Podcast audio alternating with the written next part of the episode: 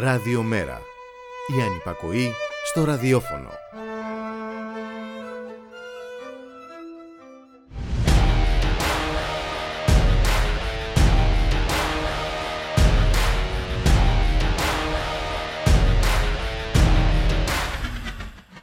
Μυστικά, ψέματα, μισέ αλήθειες και ελευθεροτυπία στο μπουντρούμι. Εδώ, εκεί, παντού. Μια προσπάθεια αναγκαστικής αποδοχής, επιβολής της μίας ε, εκδοχής, της μίας αποδεκτής πραγματικότητας. Η αλήθεια του Κυριάκου Μητσοτάκη είναι ότι ζούμε στον επίγειο παράδεισο και πρέπει επιτέλους να το παραδεχθούμε.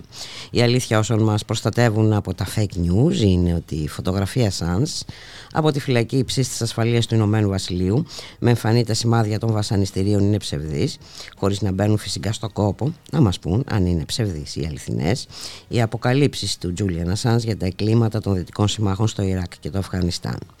Η αλήθεια του Άδωνη Γεωργιάδη είναι ότι θα περάσουμε ένα παραδεισένιο Πάσχα με τα κάθε λογής καλάθια και δεν ξέρω κατά πόσο φαντάζουν στην αλήθεια ή πλησιάζουν σε αυτήν οι δεσμεύσεις Τσίπρα για δικαιοσύνη παντού. Και όσο θα πλησιάζει η ώρα προσφυγής στις κάλπες, η πραγματικότητα θα πασχίζει να περάσει από τις συμπληγάδες πέτρες της σκοπιμότητας και της ωρεοποιημένη επικοινωνίας.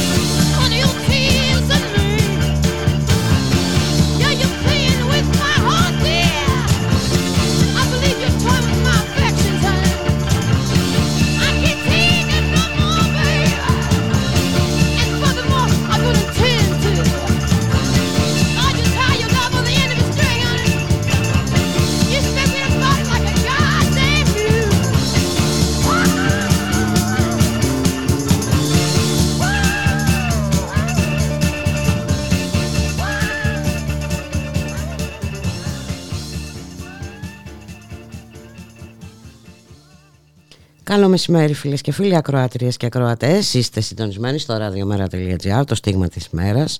Στον ήχο Γιώργος Νομικός, στην παραγωγή για Θανασίου Γιώργης Χρήστου. Στο μικρόφωνο η Μπούλικα Μιχαλοπούλου. Καλώς ορίζουμε τον Μιχάλη Κρυθαρίδη Υποψήφιο ε, βουλευτή του ΜΕΡΑ25 Στην πρώτη περιφέρεια της Θεσσαλονίκης. Μιχάλη καλώς μεσημέρι. Καλό μεσημέρι Μπούλικα, καλό μεσημέρι και στις ακροάτριες και τους ακροατές μας Καλά θα περάσουμε μέχρι τις εκλογές από ό,τι φαίνεται. Ε, θα χορτάσουμε από υποσχέσεις, δεσμεύσεις. Ε. Ε, Είναι δεδομένο. Ήδη τις έχουμε δει. Νομίζω σε, σε καθημερινή πια, πια βάση. Και, και από μια νέα έκπληξη και από μια νέα υπόσχεση. Μια, και, βέβαια μια πραγματικότητα που δεν έχει καμία ναι, σχέση με την πραγματικότητα. Έτσι. Ναι, ναι. Ε. Ακριβώς. Και, και επίσης γεννάται και μια πορεία που και, και, και τι εμπόδιζε τον κύριο Μητσοτάκη, ας πούμε, ε, όλο αυτό το διάστημα Φερρυπίν να, να αυξήσει το, το επίδομα αναπηρίας. Καλά, δεν δε, δε θα μπούμε καν στη συζήτηση του τι αύξηση είναι αυτή, αλλά εν πάση περιπτώσει σου λέω ότι ακόμα και αυτό, αν δεχτούμε ότι αποφάσισε Φερρυπίν έτσι, ξαφνικά, ή τι εμπόδισε τον κύριο Τσίπρα να θέσει το, το, το πλαίσιο το οποίο τόσο ανέπτυξε εχθές όταν ήταν στην, στην διακυβέρνηση. Έτσι. Διότι ακούμε πολλά, αλλά όλα αυτά με δεδομένε τις δεσμεύσεις που υπάρχουν και όλα από κάποιους και με δεδομένη τη μία άρνηση και όλα αυτών.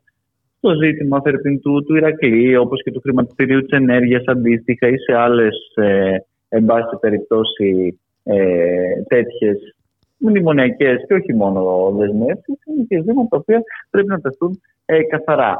Που και εκεί βέβαια και πάλι, ακόμα και στις προτάσεις αυτές, αν θέλεις. Ε, Αναφέρεσαι στι προτάσεις που ανέπτυξε χθες για την ε, ναι, ναι, ναι, προστασία της ε, πρώτης κατοικίας. Ναι, και... ε, επί της ουσίας, πολύ εξειδίκευσε αυτό το οποίο έλεγε μέχρι πρώτη όσον αφορά το πώς μπορούν να ε, εξανθρωπιστούν επί της ουσίας τα funds, πώς μπορούν να μπουν κάποιοι όροι σε αυτά. Ναι, όπως ε, παραδείγματος χάρη να πληρώσουν κάποιους φόρους που απαλλάχθηκαν και από αυτούς, έτσι, με βάση και την ναι, πρόσφατη ναι. απόφαση ναι, ναι, ε, ναι του ναι, Αρείου Πάγου. Ναι. ακριβώς. Απλά αυτό δεν επιλύει το ζήτημα Θα υπάρχουν, εν πάση περιπτώσει, τα funds, αλλά θα, ε, θα τα εξανθρωπίσουμε θα λιγάκι. Κατά την πάση περιπτώσει λίγο πιο, ναι.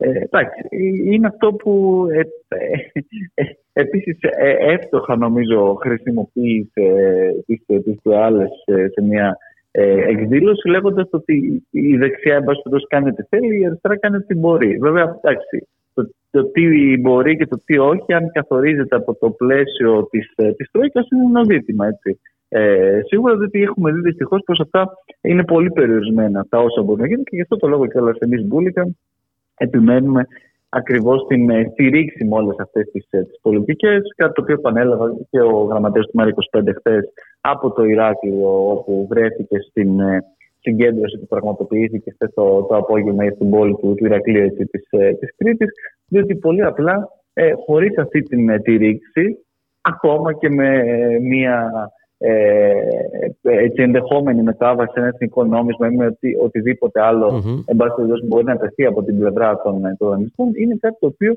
και πάλι ε, δεν πρέπει σε καμία περίπτωση να θεωρήσουμε πως, ε, πως δεν αξίζει διότι πολύ απλά θα συνεχίζουμε να βλέπουμε όλη αυτή την ερήμωση την οποία βλέπουμε όλο αυτό το διάστημα και δεν θα βοηθήσουν σε αυτή την, ε, την ερημοποίηση οι, οι, οι λύσεις οι οποίες ε, θα βάζουν και ένα κανόνα παραπάνω στα, στα φαν ή εν πάση περιπτώσει... Απλώς θα παρατείνεται το βασανιστήριο. Ε, ναι, ναι, ναι, Είναι ναι. πολύ απλά. Μα, μα, και... μα, μα, αν δεις τώρα και αυτές τις, τις, προ, τις προτάσεις, δηλαδή το, το, το να... Ε, σου, να, να, να, σου γίνει εν πάση περιπτώσει ένα κούρεμα της τάξης του 40 ακόμα θα σου πω εγώ. Mm-hmm. Και το φάνηκε να έχει αγοράσει το δάνειό σου στην αξία του 10%. Και άρα εσύ να του πληρώσεις το 60%. Ακόμα και αυτό είναι ότι θα ε, αρκούντω ληστρικό έτσι, για, να, για να θεωρηθεί δικαιοσύνη παντού. Ναι, αν υποθέσουμε ότι θα γίνει και αυτό, γιατί όπως είπες βέβαια, όταν... Βέβαια, είναι και αυτό ένα ζήτημα. Ε, ναι, έτσι, γιατί ε, εγώ δεν αμφιβάλλω για τις καλές προθέσεις. Ε, το, το ναι, ζήτημα ναι, είναι... Αρκεί να μένουν εκεί. Ναι. Θέλω να πω ότι όταν φτάσει κάποια στιγμή η κρίσιμη ώρα το θέμα είναι τι θα απαντήσεις. Έτσι, και μάλιστα ε, σε μια ε, περίοδο που όλα έχουν τεθεί ένα αμφιβόλο, τα πάντα. Ε, από την Αμερικανική ηγεμονία μέχρι δεν ξέρω εγώ τι. Έτσι. Ε, Εν τω μεταξύ, νομίζω ότι εξακολουθούμε να κινούμαστε στα, στα δικά μας, στα μικρο, στο δικό μας το μικρό κόσμο. Ναι, ναι, ναι. Χωρίς να λαμβάνουμε υπόψη τι γίνεται γύρω-γύρω. Τι γίνεται σε όλο τον κόσμο, έτσι. Ναι. Κοίταξε, ε, ακριβώς έτσι είναι και μάλιστα όπως έχουμε σχολιάσει τις προηγούμενες μέρες βλέπουμε και ότι ε, η συζήτηση επικεντρώνεται και σε ακόμα πιο δευτερεύοντα και από προσανατολιστικά ζητήματα. Δηλαδή, τουλάχιστον εντάξει, το ζήτημα των κόκκινων δανείων και του δυτικού χρέου είναι ένα πολύ σημαντικό ζήτημα, το οποίο πρέπει να συζητήσουμε όντως για την, για την επόμενη μέρα και απασχολεί ε, πραγματικά πάρα πολύ κόσμο. Συγγνώμη ε, που θα σε διακόψω, ε, Μιχάλη, αλλά όλα αυτά πρέπει να συζητούνται με βάση τα νέα δεδομένα που υπάρχουν. Ε, δεν μπορούμε να συζητάμε για λύσεις ε, με παλαιότερες παραδοχές, στη βάση παλαιότερων παραδοχών. Έτσι. Αυτό, αυτό θέλω να πω. Σωστό, είναι αυτό που λες και με τα δεδομένα ακριβώς αυτά τα οποία λες πολύ σωστά είναι και, και κάποια δεδομένα έτσι κοινές, ακόμα και διεθνούς συγκύρια. Δηλαδή το ότι βλέπουμε και πάλι οι τράπεζες οι οποίες έχουν θωρακιστεί, υποτίθεται μέσα από τις ανακεφαλοποιήσεις, μέσα από το ξεσκαρτάρισμα ουσιαστικά των κόκκινων δανείων που έχει γίνει και το πώς περάσαν αυτά στα, ε, στα, στα funds.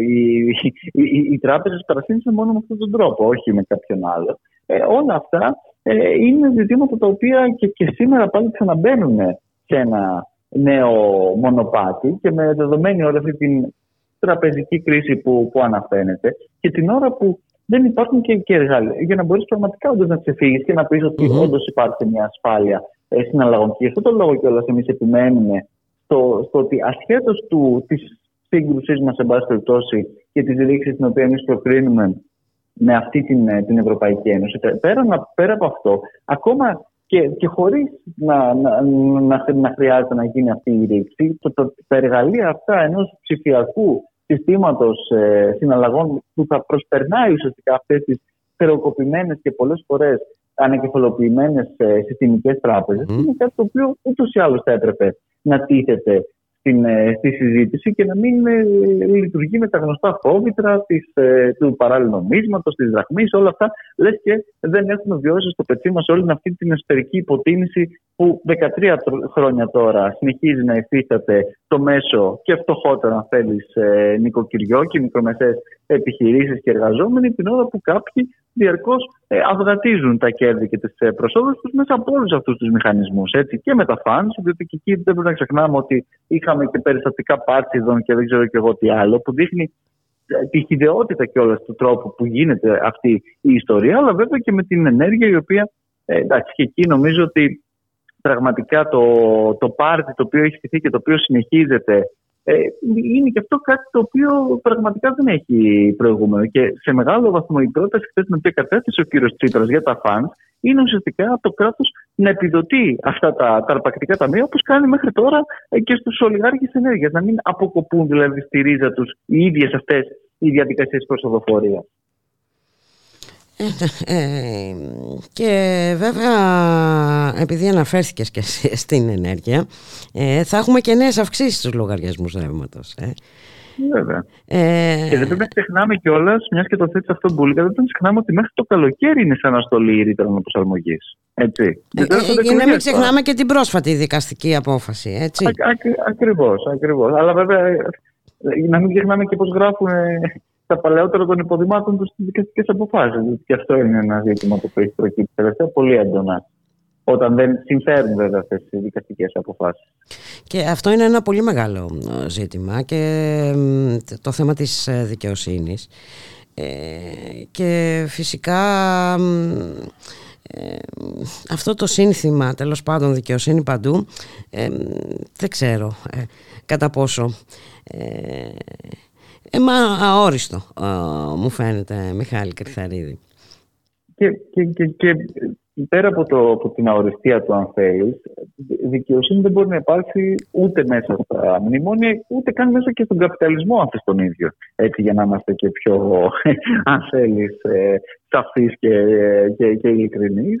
Από εκεί και έπειτα βέβαια το, το, το, το ζήτημα είναι και τι, ε, τι πλαίσια τίθενται για, για, για την αντροπή όλων αυτών των, των πολιτικών, έστω αν θες και τη, και τη σταδιακή αλλά και την άμεση, διότι ξαναλέω ότι συγκεκριμένες δεσμεύσεις, ας πούμε, ακόμα και χθες, με όλο αυτό το πρόγραμμα, με τους ε, φορεί, με όλα αυτά, το, το ζήτημα της κατάργησης του Ηρακλή, για το οποίο και ο, και ο ίδιος ο ΣΥΡΙΖΑ θέτει ζήτημα. Θέτει ζήτημα, ναι. των εγγυήσεων των, ε, του ελληνικού Αλλά το, την, την κατάργηση αυτού του, του έσχους το οποίο έστησε ο κ. Μητσοτάκης δεν την, ε, δεν την βλέπουμε, δεν την ακούμε και δεν υπάρχει σχετική δέσμευση. Και βέβαια πέρα από την κατάργηση αυτή, ε, χρειάζεται και να σταματήσει και η πόλη των πόδιων δανείων στα πατρικά ταμεία. Αυτό είναι ένα άλλο ζήτημα το οποιο ε, και μην ξεχνάμε ότι οι αυξήσεις των επιτοκίων θα φέρουν και νέα ε, κόκκινα ακριβώς, δάνεια. Ακριβώς. Μα γι' αυτό εκεί είναι που πρέπει να μπει αυτό το, αυτή η, η, η, η πάυση ουσιαστικά της, ε, της μεταβίβασης αυτής, γιατί θα έχουμε και νέο γύρο μετά ε, προσοδοφορίας ουσιαστικά για τα φαντ και τα πρακτικά, νέους πληστηριασμούς, νέες εξώσεις, όλα αυτά τα οποία συνεχίζουμε δυστυχώς να βλέπουμε. Και, και αυτά δεν ε, αλλάζουν με ένα εξορθολογισμό ή με τη φορολόγηση των φαντ. Άλλωστε, ξέρουμε πολύ καλά, τώρα για να μην γελιόμαστε, ότι πρόκειται για εταιρείες που έχουν σε μεγάλο βαθμό και έδρε στα Cayman Islands, είτε από εδώ είτε από εκεί. Και όπως γίνεται και σε άλλες περιπτώσεις, θυμάστε τα περιβόητα υπερκέρδη της, ε, της ενέργειας, τα υπερκέρδη των ε, τραπεζών, όλα αυτά ως εκδιαμαγείας πάντα ξέρουν να γλιτώνουν από την όποια κιόλας ε, φορολόγηση. Εν τω μεταξύ η κυβέρνηση συνεχίζει ακάθεκτη το έργο της, ε, το νομοθετικό της έργο από, ό,τι φαίνεται μέχρι τελευταία στιγμή, μέχρι και την τελευταία μέρα που θα μπορεί να το κάνει, θα φέρνει άρθρα και τροπολογίες και δεν ξέρω εγώ τι. Έτσι έχουμε νέα, νέο άρθρο τώρα που από ό,τι καταλαβαίνω θα μπορέσουμε αύριο ίσως να το δούμε καλύτερα ε, θέτει υποπίεση της αυστηρή πίεση της ανεξάρτητες ε, αρχές. Ε, να μην ξεχνάμε. Αναφέρεται σε κάτι με τον κύριο Ράμα, νομίζω. Ναι, ναι, ναι, ναι, ναι, ναι. Ε, που είχε βρεθεί πρόσφατα στο στόχαστρο, έτσι, λόγω του σκανδάλου των ε, υποκλοπών. Βέβαια. Και, και ενώ να πούμε ότι συνεχίζουν να πληθαίνουν τα δημοσιεύματα έτσι, στο εξωτερικό που μιλούν για το κράτος δικαίου στην Ελλάδα, που μιλούν για όλα αυτά τα ζητήματα τα οποία έχουν υπάρξει με τις υποκλοπές. Και δεν είναι δημοσιεύματα που γράφει ε, η Reporters United ή δεν ξέρω και εγώ ποιος την κυβέρνηση του τους έχει στοχοποιήσει. Μιλάμε τώρα για, για δημοσιεύματα στο Al Jazeera, μιλάμε για δημοσιεύματα ε, στην ε, Süddeutsche Zeitung, δηλαδή ε, και, και τύπος ο οποίος σε μεγάλο βαθμό είναι και συντηρητικός και παρόλα αυτά βλέπει μια διαδικασία ορμπανοποίησης, βλέπει όλα αυτά τα οποία συμβαίνουν και βέβαια όλα αυτά ε, εν μέσω και της πρόσφατης απόφασης ουσιαστικά από την πλευρά της, ε, του, του Ευρωκοινοβουλίου να μην χρηματοδοτηθεί ο φράχτης ε, στον, ε, στον Εύρο και βέβαια και, και μέσω όλης της προηγούμενης, της πρώτερης συζήτησης και κατάστασης με τις υποκλοπές, οι οποίες και δεν, δεν έχουν κλείσει τον, τον κύκλο τους και ε, μάλλον ε, ενδεχομένως να συνεχίζουν και με τις ίδιες διαδικασίες οι οποίες ξέραμε, διότι εδώ φαίνεται και με τις ρυθμίσεις που λες ότι φέρνουν, αλλά και συνολικά ότι συνεχίζεται η προσπάθεια να θαυτεί το ζήτημα με κάθε τρόπο και κάθε ευκαιρία και φαντάζομαι και με τις γνωστές διαδικασίες και με τις ασυλίες. Είδαμε πρόσφατα τι συνέβη ακόμα και σε μια επιτροπή διερεύνηση για τα τέντε, ας πούμε. Δηλαδή, mm-hmm. μιλάμε για, ε, για, για μια κατάσταση που όντως δεν, δεν σταματάει σε κανένα απολύτως πρόσχημα, για κανένα φραγμό και πιάνει όλα τα, τα πεδία, τα, τα εξαιρετικά σκανδαλώδη για την, ε, για την κυβέρνηση και τα οποία προσπαθεί διαρκώς ε, να, να πετάξει τις ε, ευθύνες πάνω πρώτα και κύρια από τον ίδιο τον Πρωθυπουργό, αλλά από εκεί και έπειτα και συνολικά από την, από την κυβέρνηση και τη διακυβέρνησή του. Και βέβαια και να πάμε και λίγο παρακάτω ε, και σε ό,τι αφορά την δικαιοσύνη Μιχάλη Κρυθαρίδη. Εδώ διαβάζω ότι ύστερα από αίτημα της ΠΕΓΑ οι Ευρωπαίοι εισαγγελείς αρχίζουν έρευνα για το σκάνδαλο των υποκλοπών στην Ελλάδα. Ευρωπαίοι εισαγγελείς. Ναι, Εμείς εδώ δεν, δεν έχουμε. Μα εδώ τι, εδώ ο εισαγγελέας του Αρίου Πάγου, ο κ. Δογιάκο, ήταν αυτός ο οποίος ε, απειλούσε την αναρμόδια ανεξάρτητη ευθύνη τυχόν τολμήσει και κάνει τη δουλειά της. Εδώ είχαμε ε, οι εισαγγελείς και ο ανώτατος εισαγγελέας της χώρας, αυτή ήταν η κατεύθυνση την οποία έδινε την ώρα που, εν πάση περιπτώσει, ε, Προφανώς και, και ανακύπτουν πάρα πολλά ζητήματα, αλλά δεν έχουμε δει από τη δικαιοσύνη να προκύπτει τίποτα. Έχουν, γίνει, έχουν καταγγελθεί όσα έχουν καταγγελθεί, έχουν αποκαλυφθεί όσα έχουν αποκαλυφθεί. Έχει ομολογήσει μέχρι και η κυβέρνηση και ο Πρωθυπουργός ότι τουλάχιστον για κάποιες περιπτώσεις υπήρξαν τέτοια ζητήματα και παρόλα αυτά δεν έχει υπάρξει καμία απολύτως εξέλιξη στο δικαστικό σκέλος της υπόθεσης. Αλλά είναι κατά τα άλλα, ξέρεις, που ελύθηκε το ζήτημα κοινοβουλευτικά και από εκεί και έπειτα αφήνουμε τη δικαιοσύνη να κάνει τη δουλειά της, η οποία μάλλον δεν την κάνει ή ενδεχομένως σκοπίμως ε, αργή και δυστυχώς έχουμε δει βέβαια και σε πολλές άλλες περιπτώσεις πώς την κάνει αυτή τη δουλειά όταν μπλέκονται ε, τέτοια ζητήματα, τέτοιες καταστάσεις, πολιτικοί ευθύνοντε και όλα τα σχετικά. Ε, εν τω μεταξύ ο κόσμος δίνει τις δικές του μάχες, ο, όποιο επίπεδο μπορεί. Ε, εδώ έχουμε αντιδράσεις και για το, τα, τα σχέδια να λειτουργούν τα εμπορικά καταστήματα και το βράδυ. Ε, απίστευτα πράγματα όμως ο Μιχάλη. Θέλουν να ορίσουν τις μέρες, τις νύχτες, τα, το, τον ύπνο μας, τα πάντα όλα. Ε. Ναι, ναι, εντάξει. Είναι ο, ο, ο, ο κύριος Γεωργιάδης πάντα πρωτότυπος στα όσα ε, μεθοδεύει με, με αντιδράσεις πάντα τεράστιες βέβαια από τους ίδιους τους, ε, τους εμπορικούς συλλόγους, από όλους τους ανθρώπους που ξέρουν πολύ καλά ότι αυτές οι καταστάσεις προωθούνται για συγκεκριμένα πάντα συμφέροντα. Δεν είναι σε καμία περίπτωση οι μικρομεσαίοι που θα ωφεληθούν με τέτοια νυχτερινά ωράρια και με όλα αυτά τα οποία ακούμε. Ξέρουν πολύ καλά ότι κάποιες αλυσίδες είναι μόνο που θα μπορέσουν να κάνουν ε, και να τα βγάλουν πέρα με τέτοια ωραία. Αυτό προφανώς είναι κάτι το οποίο δεν απασχολεί την, ε, την κυβέρνηση ούτε τον αρμόδιο Υπουργό Ανάπτυξη. Άλλωστε, ε, για αυτούς για τους οποίους δουλεύουν και το έχουν αποδείξει όλο αυτό το διάστημα και μέσα στην πανδημία ίσως ακόμα περισσότερο, είναι τις ε, μεγάλες πολυεθνικές αλυσίδες. Είναι όλους αυτούς οι οποίοι επί της ουσίας ε, δεν ε, ξέρεις, όλες αυτές οι υπεραξίες που βγάζουν δεν μένουν καν στη χώρα πέρα από όλα τα άλλα, πέρα από τις εργασιακές συνθήκες και πέρα συνολικά από την κατάσταση που επικρατεί σε αυτές τις ε, επιχειρήσεις. Να δούμε λίγο τι γίνεται και έξω. Εδώ έχουμε νέο πακέτο στρατιωτικής ενίσχυσης στην Ουκρανία από τις Ηνωμένες Πολιτείες, Μιχάλη Κρυθαρίδη. Ναι.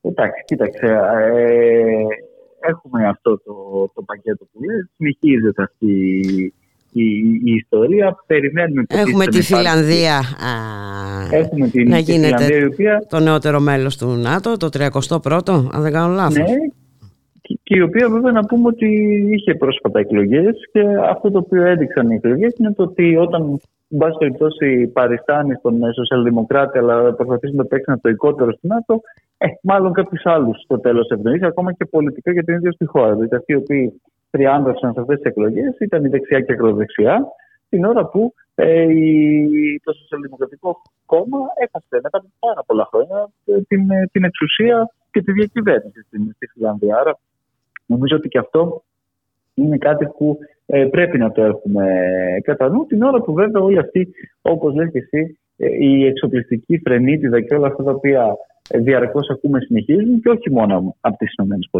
Έτσι και η Ευρωπαϊκή Ένωση δεν είναι καθόλου ε, εν πίσω σε αυτές τις ε, τις διαδικασίες και ακόμα και η χώρα μας θυμόμαστε πάρα πολύ καλά πως αμέσως έσπευσε και προώθησε τη συγκεκριμένη ατζέντα ο κύριος Μητσοτάκης θέτοντας ακόμα και ε, υπό τον κίνδυνο πυρηνικών όπλων την, ε, την Αλεξανδρούπολη μεταμορφώνοντας την σε μια πέραντη στρατιωτική ανατολική βάση η οποία μάλιστα μάθαμε κιόλας ε, έπειτα από τους διάφορους πρέσβεις και τους ε, παρατρεχάμενους ότι ε, συνιστά και πεδίο, εν πάση περιπτώσει, εφοδιασμού, όχι μόνο για την, για την Ουκρανία, αλλά για διάφορες ομάδες που δρούν συνολικά στην, στην Ευρώπη. Μπουλίκα.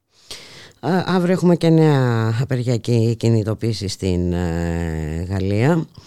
Ε, το μέτωπο παραμένει ανοιχτό. Είναι μια μάχη που συνεχίζεται και εκτιμώ ότι έχει πολύ μεγάλη σημασία και για όλους τους υπόλοιπους ε, στην Ευρώπη. Ε, το, τι, τι εξελίξεις θα υπάρξουν στην Γαλλία και σε αυτό το μέτωπο; Βέβαια, όπου εκεί υπάρχουν συνεχίζει όπως λες εσύ το μέτωπο αυτό κανονικά και δεν, δεν κάνουν πίσω ε, οι, οι εργαζόμενοι, οι απεργοί, οι νεολαία, όλες αυτοί που έχουν ψυχηθεί ε, στους δρόμους έχουν και άλλα ζητήματα που επίσης απεργούνται. Επίσης και το ζήτημα ε, και εκεί με κάποια ζητήματα όσον αφορά και το νερό, ε, αν ε, θέλεις. Και βεβαια μπορεί ο, ο κύριος Μακρόν εκεί να θεώρησε πως ε, ε, θα, θα, θα προσπεράσει τόσο εύκολα και τόσο απλά όλη αυτή την ιστορία μέσα από την παραβίαση ουσιαστικά και εκεί του ίδιου του ε, συντάγματος του γαλλικού το οποίο εν πάση περιπτώσει ε, μέσα από την, τη χρήση ενός άνθρωπου το οποίο για πάρα πολλά χρόνια δεν είχε χρησιμοποιηθεί και τώρα ξέρεις βλέπουμε μια διαδικασία ε, να χρησιμοποιείται σοριδών μέσα από το, το προεδρικό διάταγμα και από αυτές τις, τις καταστάσεις που παραπέμπουν σε μεγάλο βαθμό και εδώ τα δικά μας. Με τις γνωστές διαδικασίες του κατεπήγοντος της πράξης νομοθετικού περιεχομένου. Και μιας και το λέω αυτό, να σταθώ και πάλι να επανέλθω λίγο και στο πρώτο θέμα που συζητάγαμε, διότι έχει μια αξία ότι ακόμα και η πρόταση την οποία έλεγε χθες ο κ. Τσίπρας, είπε, δήλωσε, εν πάση περιπτώσει, στην, ε, στην εκδήλωσή του, ότι θα, θα, θα τη φέρει αμέσως μόλις εκλεγεί με πράξη νομοθετικού περιεχομένου. Δηλαδή, ακόμα και αυτός ο συμβολισμός τον οποίο ε, δυστυχώς βλέπουμε που έχει γίνει ισορριδών πλέον με την μνημονιακή διαδικασία είναι και αυτό κάτι που πραγματικά ε, έχει την, τη σημασία του και επίσης φαίνεται μπουλικα πως είναι και ένα συνολικό φαινόμενο πλέον με τις πολιτικές της λιτότητας. Διότι ακριβώς το βλέπουμε και στη Γαλλία, το βλέπουμε και συνολικά στην Ευρώπη πως παρακάμπτει επί της ουσίας τις ίδιες τις δημοκρατικές και κοινοβουλευτικές διαδικασίες διότι πολύ απλά ξέρουν ταυτόχρονα πως έχουν απέναντί τους ολόκληρους λαούς οι οποίοι όπως δείχνει η Γαλλία και όχι μόνο δεν το βάζουν ε, κάτω και προσπαθούν με τέτοιους ε, τρόπους σε μεγάλο βαθμό αντικοινοβουλευτικούς να περάσουν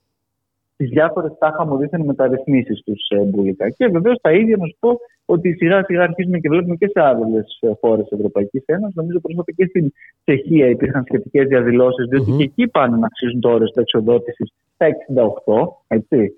Και βέβαια έχουμε δει τι έχει συμβεί και με ε, απεργίες ε, σιδηροδρομικών και όχι μόνο στη Γερμανία Επίσης, στο Ηνωμένο Βασίλειο και εκεί έχουν αποφασίσει ε, την κλιμάκωση του, του αγώνα του και αυτό δείχνει συνολικά ακριβώς αυτή την, την κατάσταση που αντιμετωπίζουν οι εργαζόμενοι, όχι αν θες και απλά στο στενό πυρήνα της Ευρώπης και της Ευρωπαϊκής Ένωσης, διότι μιλάμε και για τον Ηνωμένο Βασίλειο, αλλά μιλάμε και συνολικα ε, για, τον, για τον κόσμο, διότι πολύ απλά αυτή την πραγματικότητα την οποία καλούμαστε και εμείς εδώ να αντιμετωπίσουμε είναι μια ε, κατάσταση η οποία συνολικά επιβάλλεται με αυτή την επέλαση της ολιγαρχίας δίχως σύνορα μαζί και με τα εξαπτέρυγα της ακροδεξιάς πολλές φορές και όλους αυτούς τους υποστηλητές του, του συστήματος απέναντι βεβαίως ε, στις ίδιες τις, ε, τις κοινωνίες και δυστυχώς πολλές φορές και με τον βρώμικο ρόλο της σοσιαλδημοκρατίας και διαφόρων τέτοιων παραγόντων. Ε, Ακριβώ.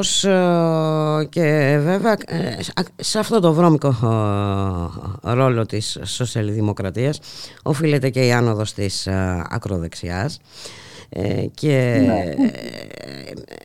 υπάρχει μια αντιστοιχία θα έλεγα ε, των από κάτω με τους από πάνω δηλαδή θέλω να πω υπάρχει μια αντιστοιχία ε, μεταξύ των αγωνιζόμενων λαών των κινημάτων και της πολιτικής πρότασης μια συνολικής πρότασης από την αριστερά η οποία απουσιάζει Μιχάλη Κρυθαρίδη Βέβαια και, και να σου πω πολύ ότι σε αυτή την κατεύθυνση ε, παλεύουμε και, και εμείς και μέσα από την ε, Συμμαχία για τη Ρήξη και μέσα από τη διαμόρφωση ακριβώς των συνθήκων εκείνων για μια πραγματικά αγωνιστική αριστερά, ε, για μια αγωνιστική στράτευση της αριστεράς και των, και των κινημάτων. Αυτό επανέλαβε και χθες και ο γραμματέας του ΜΕΡΑ25 του ηρακλειο Το είδαμε και βεβαίως και στη συζήτηση την πολύ ενδιαφέρουσα που έγινε εδώ την, τη Δευτέρα στην, στην Αθήνα. Και για να κάνω και εγώ μια μικρή διαφήμιση, να σου πω ότι θα, θα το δούμε και αύριο, πλέον στην Θεσσαλονίκη το απόγευμα, mm-hmm. ακριβώς ε, στις 7 στο, στο Δημαρχείο, στην αίθουσα Μανώλης Αναγνωστάκης, όπου και εκεί με τον ε, Χρήστο Τολάσκο και με τη Μαριάννα Δεντζίκλη θα συνομιλήσουμε ακριβώς για αυτά τα ζητήματα, διότι όντως είναι πολύ επιτακτικά και πολύ ε, σοβαρά και έρχονται διαρκώς ε, μπροστά μας και τα αντιμετωπίζουμε, διότι πρέπει να, να, να συγκροτηθεί αυτή, όπως λες, η, η, η, πρόταση, αυτή η αντιπρόταση απέναντι σε αυτόν τον Αρμαγεδόνα, τον οποίο συνολικά δυστυχώς βλέπουμε. Να σε ευχαριστήσω πάρα πολύ Μιχάλη Κρυθαρίδη. Ε, καλή συνέχεια. ναι, ναι, για χαρά. Γεια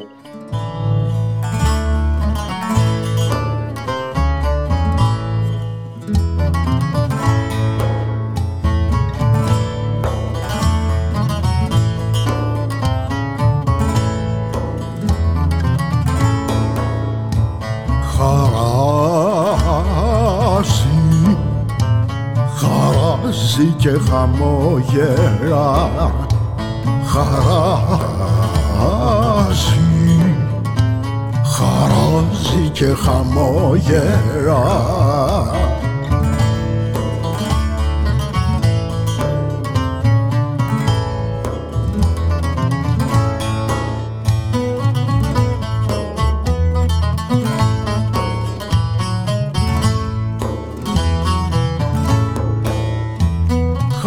χαράζει και χαμόγελα.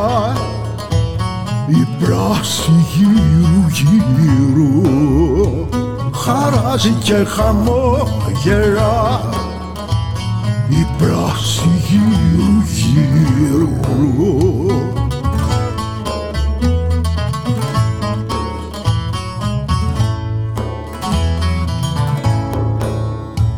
Και μένα και μένα μ' αποχαιρετά και μένα και μένα μ' αποχαιρετά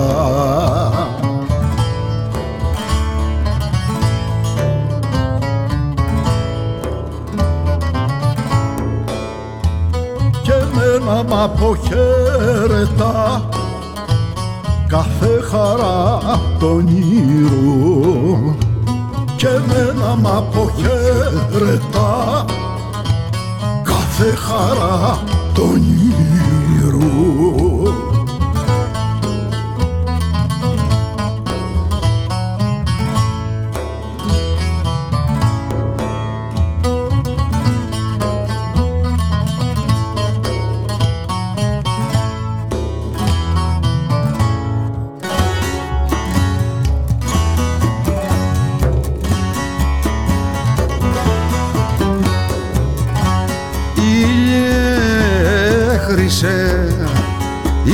ήλιε χρυσέ τις σκέψεις μου.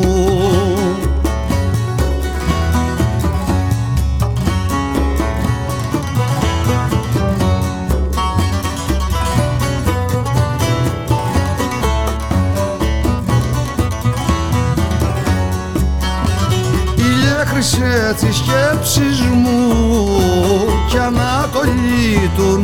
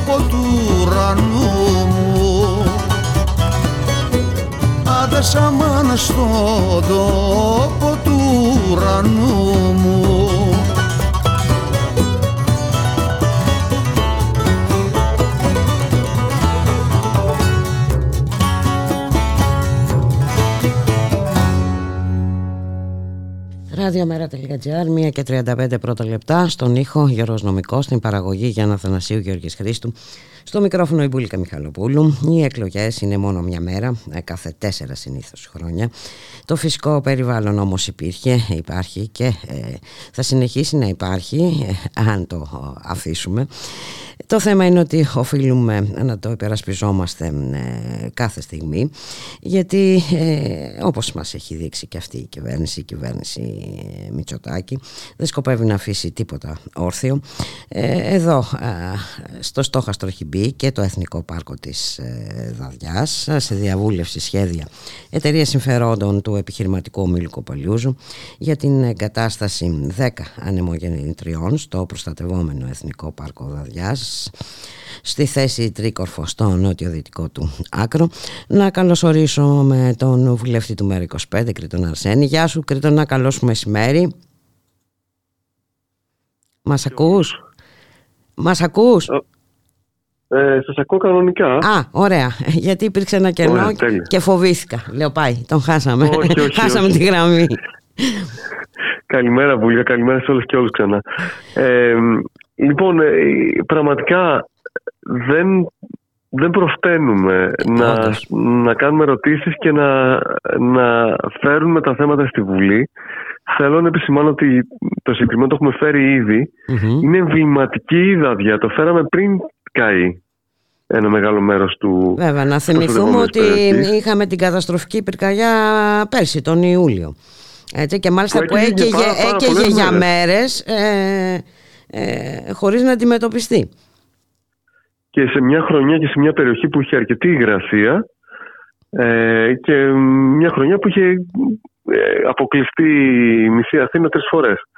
Ε, και γενικά υπήρχε, ήταν μια υγρή χρονιά σχετικά, δηλαδή είχαμε νερό μέχρι το καλοκαίρι. Μμμ. Παρόλα αυτά τους κάει και η, η, η υδατιά και παρόλα αυτά συνεχίζουν παρά την καταστροφή να θέλουν να προχωρήσουν αμογεννήτριες. Τα σχέδιά τους δεν είναι μόνο για το σημείο αυτό που είναι το, να- μέσα στο, στο πάρκο, το, στο ευρύτερο, και για τον πυρήνα της Ταριάς υπάρχουν σχέδια, για την καρδιά ε, των, τη- του οικοτόπου των ε, γηπαετών και των γηπών κτλ. Ε, των, των γηπών και των όρνων, συγγνώμη. Ε, οπότε βλέπουμε ότι οι, ε, δεν λογαριάζουν τίποτα. Δεν έχουν πρόβλημα να τα βάλουν στον Όλυμπο, δεν έχουν πρόβλημα αύριο να τα βάλουν στην Ακρόπολη, δεν έχουν πρόβλημα, δεν υπάρχει κανένα άβατο για τα κέρδη τους. Μπορεί να υπάρχει άβατο ε, για τις ζωές μας, για τα κέρδη τους όμως δεν υπάρχει.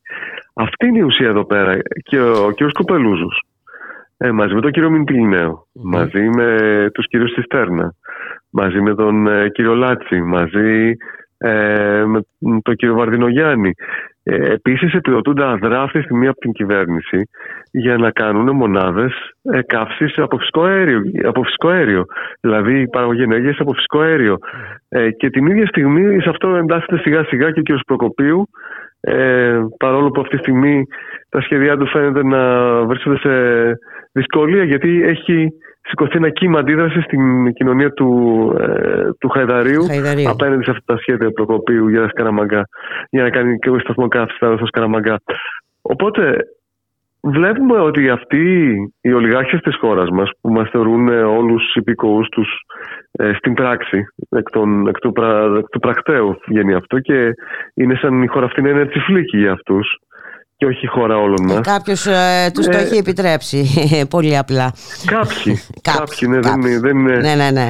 έχουν, ε, έχουμε τουλάχιστον τρία κόμματα που το, τα τρία μεγαλύτερα κόμματα αυτή τη στιγμή ε, δημοσκοπικά τα οποία ε, κάνουν τα πάντα για να μην ε, ενοχλήσουν αυτούς τους τρεις ολιγάρχες. Τους, τρι- συγγνώμη, τους πέντε ολιγάρχες, έξι και εφτά και οκτώ γιατί αυξάνονται κιόλας αντί να μειώνονται. Ε, αυτό που βλέπουμε λοιπόν εδώ πέρα είναι ότι τους χρηματοδοτούν να κάνουν ε, ε, καύση ε, άνθρακα με φυσικό αέριο, με τρομερές επιπτώσεις στην κλιματική κρίση. Τους επιτρέπουν να κάνουν μετά, για να αντιμετωπίσουν την κλιματική κρίση που προκαλούν με την άλλη τους δραστηριότητα, να βάλουν αναμογεννήτριες. Ε, σε ένα μέρος βέβαια που καταστρέφει εντελώς τη βιοποικιλότητα ε, και μ, που θα, θα οδηγήσει σε μεγάλο πλήγμα ενάντια στον αγώνα της φύσης να ορθοποδήσει από την κλιματική κρίση που, εμείς, που αυτοί μάλλον Προκαλούμε. οι προκαλούν. Και εδώ πέρα να πούμε βέβαια ότι υπάρχει μια ξεκάθαρη εναλλακτική. Ω ΜΕΡΑ25 καταθέσαμε πρόταση νόμου για τα φωτοβολταϊκά στις ταράτσες, να πάνε τα χρήματα του Ταμείου Ανάκαμψης σε ένα μεγάλο πρόγραμμα εξοικονόμου κατοίκων για όλα τα νοικοκυριά με παράλληλη κατάσταση φωτοβολταϊκών στις στέγε και στις ταράτσες.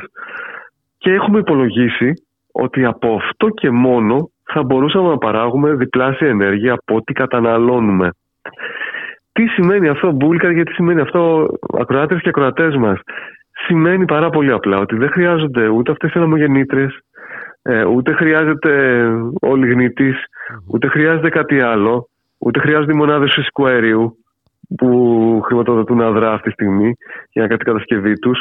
Μπορούν ε, τα χρήματα να πάνε στους πολλούς, να πάνε στις οικογένειες, να πάνε στα νοικοκυριά, Να, να πάνε γίνουν στους παραγωγή. Δήμους, εδώ έχουν αρνηθεί ε, σε Δήμους και κοινότητες ε, να προχωρήσουν. να πάνε στους, στους ηλεκτρολόγους, τους ε, αλουμινάδες, τους μπογιατζίδες, τους ηλεκτρονικούς και ούτω καθεξής. Μμμ.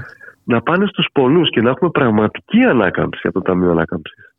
Γιατί καταλαβαίνετε όταν ε, θα είναι ένα εργοτάξιο κάθε σπίτι είναι μια πραγματική κινητοποίηση πόρων θα, θα ξεμείνουμε από ηλεκτρολόγους και, και αλουμινάδες. Και όλα αυτά τα υλικά που θα χρειαζόμασταν τα παράγουμε, τα περισσότερα παράγει η βιομηχανία μας. Τι λίγη βιομηχανία που έχουμε, τα παράγει αυτά τελικά. Θα ήταν πολύ καλό για, την, για το ισοζύγιο πληρωμών, θα ήταν πολύ καλό για χρέη, ότι, από όποια πλευρά και αν το κοιτάξει κανείς. Ναι, ναι, ναι.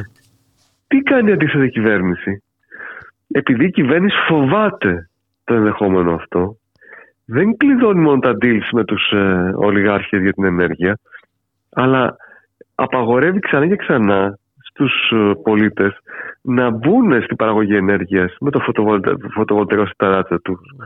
Χρηματοδοτεί με ένα πρόγραμμα για φωτοβολταϊκά στα αλλά παράλληλα αλλάζει το net metering, αυτό το πρόγραμμα το οποίο ε, σου επέτρεπε να συμψηφίσεις το λογαριασμό του ρεύματος με την ενέργεια που παράγεις από φωτοβολταϊκό στα ράτσα σου ε, σε, ένα, ε, σε ένα πρόγραμμα το οποίο θα σου επιτρέπει να κάνεις συμψηφισμό την ώρα που παράγεις την ενέργεια. Δηλαδή, αν είναι πρωί και παράγεις ενέργεια, συμψηφίζεται. Το βράδυ, ε, λυπάμαι, έχασες πρέπει να το πληρώσει. Μάλιστα. Ε, και να πούμε ότι ήδη το net metering με το συμψηφισμό ήταν προβληματικό γιατί το, το, το, υπερβάλλωσα ενέργεια που παρήγαγε χανόταν και δεν αποζημιώσουν ποτέ, παρόλο που πήγαινε στο δίκτυο. Μάλιστα. Θέλω να πω ότι εδώ πέρα. Ε, ε μονάζιγα δικά πώς... του, σε πάση περιπτώσει, ό,τι και να κάνεις. Εντελώς, εντελώς. Φοβούνται, φοβούνται την, αυτή την επανάσταση στην ενέργεια η οποία θα φέρει να κάνει κάθε νοικοκυριό ε, παραγωγό ενέργειας και άρα να έχει εισόδημα από την ενέργεια παραγωγή της και γι' αυτό ε, προσπαθούν να εγγυηθούν ότι κανένας δεν θα απειλήσει τους μεγάλους. Θα είναι αυτοκαταναλωτές και μάλιστα περιορισμένοι αυτοκαταναλωτές τα νοικοκυριά. Ποτέ παραγωγή. Και βέβαια αυτό το θέμα, το θέμα του περιβάλλοντος ε, που αφορά ε, πολλά πράγματα, αφορά τις ανεμογεννήτριες, αφορά τις εξορίξεις, μην ξεχνάμε τι σχεδιάζεται στην Ήπειρο κτλ. Δεν βλέπω να απασχολεί το, την προεκλογική ε, αντιπαράθεση ε, Κρήτονα. Ε, δεν βλέπω να δίνεται ε, σημασία σε αυτό το τόσο ζωτική σημασία θέμα. Ε, πώς να γίνει να απασχολεί την προεκλογική αντιπαράθεση; Αφού το Πασόκ λέει εγώ τα έφερα, εξορίξεις. Ε, η Νέα Δημοκρατία είναι περήφανη που δίνει οικόπεδα, τα οποία όμως τα έκοψε τα οικόπεδα ΣΥΡΙΖΑ και έδωσε τις περισσότερες συμβάσεις. Άρα και που ο καυγάς τους είναι ποιος προωθεί πιο πολύ τις εξορίξεις. Αυτή είναι η πραγματικότητα. Οπότε πώς να μαλώσουν. Απ' την άλλη έχουμε ΕΤΕΑ και τα υπόλοιπα κόμματα να στηρίζουν με το ΚΚΕ να λέει ότι εμένα ε, δεν είμαι ενάντια των εξορίξεων, αλλά με ενοχλεί να τις κάνουν οι πολυεθνικές. Θα ήθελα να τις κάνει ένας κρατικός οργανισμός εξορίξη. Και το ΜΕΡΚΟ είναι το μόνο κόμμα που είναι ενάντια στις εξορίξεις γιατί βρισκόμαστε στον αιώνα της κλιματικής και δεν μπορούμε να συζητάμε για το πώς θα την επιταχύνουμε. Είναι αδιανόητο να το συζητάμε. Τι μπορούμε να κάνουμε. Και βέβαια... ε, πάντως και οι, ε, δεν ξέρω κατά πόσον οι, οι οικολογικές οργανώσεις βλέπουμε κατά καιρούς επισημάνσεις, διαμαρτυρίες κτλ. Ε, πιστεύεις ότι υπάρχει ένα τόσο δυνατό κίνημα; ε, σε ό,τι αφορά το περιβάλλον που μπορεί να κάνει τη διαφορά ε, Κρήτονε γιατί είπαμε εντάξει στις 21 Μαΐου εκλογές ε, μετά όμως θα κληθούμε ε, θα βρεθούμε μπροστά στα ίδια και τα ίδια προβλήματα. Και με τη λογική λοιπόν ότι τα τρία μνημονιακά κόμματα δεν θα αλλάξουν ρότα έτσι, οι, πολλές, πολύ λίγες αλλαγές ενδεχομένως να υπάρξουν βελτιωτικές. Το θέμα είναι τι κάνουμε και μετά. Ναι, το περιβαλλοντικό κίνημα είναι περιορισμένο στην Ελλάδα, ε, θα πει πολλοί κόσμος. Όμως με τις ανεμογεννήτριες ε, νομίζω ότι στην ουσία βγήκε στην επιφάνεια. Βγήκε στην επιφάνεια απέναντι σε αυτή την λαϊλασία της φύσης. Και μας δίδαξε και για τη λαϊλασία που κάνουν στις ζωές μας με πολλούς τρόπους. Ε, με ένα αντιφατικό μήνυμα το να λες ε, αναμογεννήτριες, μα αναμογεννήτριες είναι ε, αντιμετωπίζουν κλιματική κρίση. Και μετά, ε, οπότε ο κόσμος έλεγε, Μα τι γίνεται εδώ πέρα, και μετά ξαφνικά είδε τις λεπτομέρειες και ειδε ότι όντως αυτές οι ανομογεννήτριε. Ναι, ναι, γιατί στην αρχή φάνταζε ελκυστική αυτή η προοπτική. Για όλους μας τους καλοπροαίρετους, αλλά είναι, είναι, θα το πω λίγο λαϊκά, είναι μανούλες το να παίρνουν μια καλή έννοια και διαστρεβλώνουν υπέρ των κερδών και εναντίον της ζωής. Το κάνουν διαρκώς. Ε, δεν έχουν πρόβλημα. Καλή έννοια δώσ' τους και θα βρουν τρόπο να την διαστρεβλώσουμε και να την κάνουν ε, ε, πραγματικά να λειτουργεί ενάντια των πολλών, ενάντια της ζωής και υπέρ των κερδών της τελευταίας μπάζας, σε αυτόν τον πλανήτη που κατά τα άλλα καταστρέφουν, σε μια χώρα που τη λαιλατούν με αυξανόμενη ένταση όσο φτωχαίνει και όσο η κοινωνία της εξαθλιώνεται. Έτσι είναι, αλλά είπαμε, αυτό το πρόβλημα είναι υπαρκτό ε, και πρέπει να το αντιμετωπίζουμε, να είμαστε μπροστά, πριν, μετά, τις εκλογές, όσο χρειαστεί. Ε, νομίζω όμως ότι και ο κόσμος ε, αντιλαμβάνεται πλέον ε, τι πραγματικά ε, συμβαίνει. Κρήτονα. Ε, υπάρχουν, ναι. υπάρχουν δύο κομμάτια του κόσμου, Μπουλικά. Υπάρχει ένα κομμάτι το οποίο ακόμα ψάχνει πώς μπορεί να σωθεί αυτός ο κόσμος. Υπάρχει ένα κομμάτι του κόσμου που μέσα από το δόγμα του σοκ ε, δεν προλαβαίνει να σκεφτει Είναι τόσο τα χτυπήματα της καθημερινότητας που δεν προλαβαίνει να σκεφτεί. Και κατά τη γνώμη μου πρέπει και εμείς και τα κόμματα της αριστεράς, όσοι κόμματα και όσοι έχουμε νομίζω ότι αυτή τη στιγμή το μεγάλο μέτωπο της αριστεράς είναι αυτό το, το μέτωπο, η Συμμαχία για τη Ρήξη του ΜΕΡΑ25. Να πρέπει να, να βρίσκουμε τρόπους να, να μιλάμε, να φτάνει ο λόγος μας ε, και σε ανθρώπους που ε, παρόλο την εξαιρετική δουλειά που κάνουμε με τις δικές μας προτάσεις, ε, σε ανθρώπους που δεν μπορούν, δεν έχουν το χρόνο να ακούσουν ε, τεχνικές λύσεις. Πρέπει να πάρουν τα τέσσερα βασικά νοήματα για να δουν πώς μπορεί να αλλάξει η ζωή τους από την, την πρώτη φορά ρήξη. Αυτό είναι μια δουλειά που έχουμε ευθύνη να την κάνουμε όλοι μας καθημερινά και αν θέλεις είναι και δικιά μου προσπάθεια. Και να δούμε δηλαδή ποιος είναι ο κόσμος, πώς μοιάζει ο κόσμος αν εφαρμοστούν οι, αυτό που προτείνουμε εμείς, οι λύσεις που προτείνουμε ως ΜΕΡΑ25, αλλά και ε, άμεσα, άμεσα πώς κάθε τι που προτείνουμε, ποιος είναι ο άμεσος αντίκτυπος στην καθημερινότητα. Πολλοί κόσμος το έχει ανάγκη αυτό, γιατί είναι ε, πραγματικά βυθισμένος σε ένα βιοπορισμό που δεν δίνει ε, ναι, ε, επί, τούτου, επί τούτου έχει γίνει αυτό Κρήτον ακριβώς για αυτό το λόγο για να μην, προλαβαίνει, να μην προλαβαίνει να αντιμετωπίσει τα χτυπήματα να μην ξέρει από, πού του έρχεται.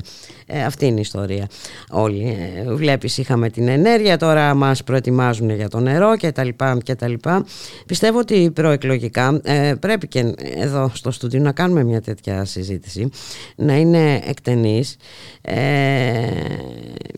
εσύ είσαι γνώστης των ζητημάτων, έχεις επαφές με τα κινήματα και τα λοιπά και πρέπει να την κάνουμε αυτή τη συζήτηση. Βέβαια και να πω, ε, μια και μιλάμε για τα κινήματα, ε, τώρα ε, θα συζητηθεί άμεσα, δηλαδή την, την Παρασκευή, μια νέα επίκαιρη ερώτηση που καταθέσαμε ε, απέναντι στο Υπουργείο Εσωτερικών για το θέμα του κ. Μπέου, όπως ο οποίος ε, ξέρουμε βέβαια το, το πώς έχει βρει όλα τα κινήματα ναι, ναι. του Βόλου απέναντί του. Αλλά αυτό που κάνει είναι ότι έχει νοικιάσει το, ε, το γήπεδο, το γήπεδο της, ε, του Βόλου στην ε, δικιά του ποδοσφαιρική ομάδα έναντι 1.500 ευρώ το μήνα ενός αστείου ποσού με δικαίωμα υπε, υπερενοικίασης ε, και όλα αυτά βέβαια σε μια σύμβαση η οποία ε, ο ίδιος νοικιάζει τον εαυτό του με, με καμία ε, προστασία του δημοσίου συμφέροντος και βέβαια το συμφέροντο των δημοτών. Το φέραμε στην Βουλή και αυτό, όπως και πολλά άλλα ζητήματα τα οποία θα συζητηθούν την Παρασκευή. Να σε ευχαριστήσω πάρα πολύ Κρήτονα Οπότε μετά το Πάσχα θα οργανώσουμε αυτή την ε, ε, συζήτηση ε, Νομίζω ότι είναι αναγκαίο Και καλό θα ήταν να τοποθετηθούν και τα άλλα κόμματα. Η, και, και η μη τοποθέτηση είναι και αυτή μια τοποθέτηση. Έτσι δεν είναι; Ε, έτσι είναι, ναι. έχουμε συνηθίσει στην στη σιωπή ε, όσο και στα ψέματα. Θα τα αντιμετωπίσουμε και τα δύο. Να είσαι καλά, καλή συνέχεια. Καλό κουράγιο Καλή δύναμη σε όλες και όλους και όλα. Να είσαι καλά, για χαρά. Ευχαριστώ πολύ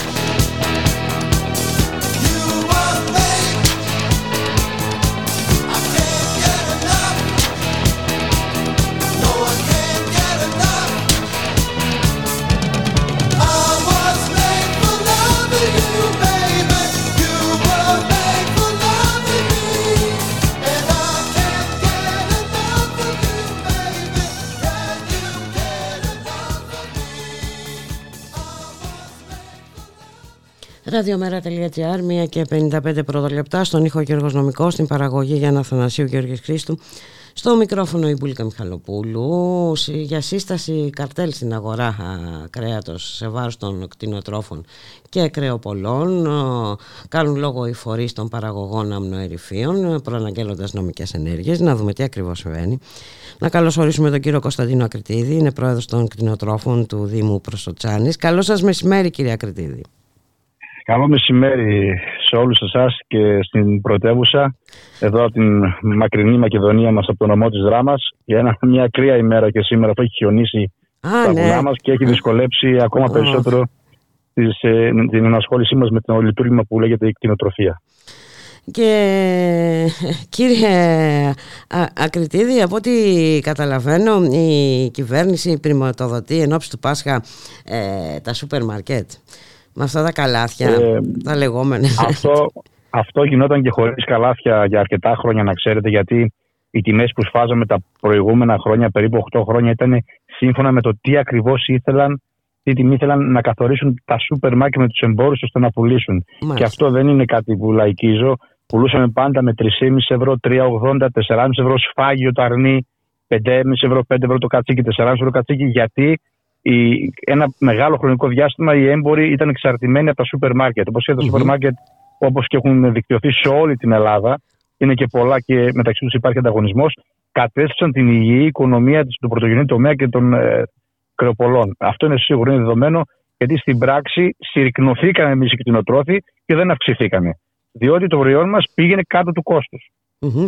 να, να μην βάλουμε και όλα αυτά τα προβλήματα που παρουσιάστηκαν ε, όχι φυσικά, ε, όχι φυσικά. τον καιρό της πανδημίας να μην βάλουμε τις ε, αυξήσεις των ε, τιμών Θα σας πω ότι στον καιρό της πανδημίας την δεύτερη χρονιά που ήταν και η πιο αυστηρή χρονιά και δεν μπορούσε κανένας να πάει να, ε, να πάρει ολόκληρο αρνία θυμάστε είχαμε βγάλει μια κοινή υπουργική απόφαση αλλά μόνο τεμαχισμένο είχαμε φτάσει λόγω ότι δεν μπόρεσαν να ελληνοποιήσουν ρουμάνικα αρνιά και γαλλικά, γιατί φοβόντουσαν μην τους μείνουν στόκ. Είχαμε φτάσει να πουλάμε 8 και 8,5 ευρώ το Πάσχα τότε από το σφάγιο από το μαντρί μας και είχαμε τρελαθεί. Και λέγαμε από μέσα μας, μακάρι κάθε χρόνο να έχει πανδημία. Το λέω έτσι για να καταλάβετε δηλαδή πώς η ελληνοποίηση καταστρέφει τον πρωτογενή τομέα στη χώρα μας. Και είναι μόνο στη χώρα μας αυτό που γίνεται. Είμαστε μια ευρωπαϊκή χώρα με τριτοκοσμικέ ακόμα συνθήκες και νοοτροπίες. Ε, Εμείς διαμαρτυρηθήκαμε και, και χθες και προχθές σαν Ανατολική Μακεδονία και Θράκη το συντονιστικό, αλλά και μαζί με τις υπόλοιπες ομοσπονδίες των κτηνοτρόφων, αλλά και των κρεοπολών που έχουν μια συνέντευξη τύπου μαζί, γιατί το καρτέλ τελικά του Υπουργείου Αγροτικής Ανάπτυξης και του Υπουργείου Ανάπτυξης του κ. Γεωργιάδη μας απέδειξε ότι εδώ και τόσα χρόνια, ακόμα και σήμερα, δεν τους ενδιαφέρει πώς εμείς θα επιβιώσουμε και κτηνοτρόφοι και κρεοπόλες και απλά ζητάνε επειδή έχουν εντολή να έχει ο κόσμος να φάει φθηνό αρνί, φθηνό κατσίκι, εμείς να καταστραφούμε. Εχθέ είχε μια τηλεδιάσκεψη εκπρόσωπος ε, των κτηνοτρόφων και από Ομοσπονδία με τον κύριο Γεωργιάδη, ο οποίος ε, ε, δεν γνωρίζει το αντικείμενο του πρωτογενή τομέα. Δεν το γνωρίζει πραγματικά. Οι πρώτες του ε, τεκμηριώσαμε τα πάντα με το κόστος με την ενέργεια, με τα λοιπά, για να μην χρόνο το χρόνο σε αυτά τα ξέρει ο κόσμος. Mm-hmm. Είπαμε πόσο ακριβό είναι το καλάθι γενικά, το κόστος ανέβηκε στο δυτικό επίπεδο του κάθε οικογενειάρχη.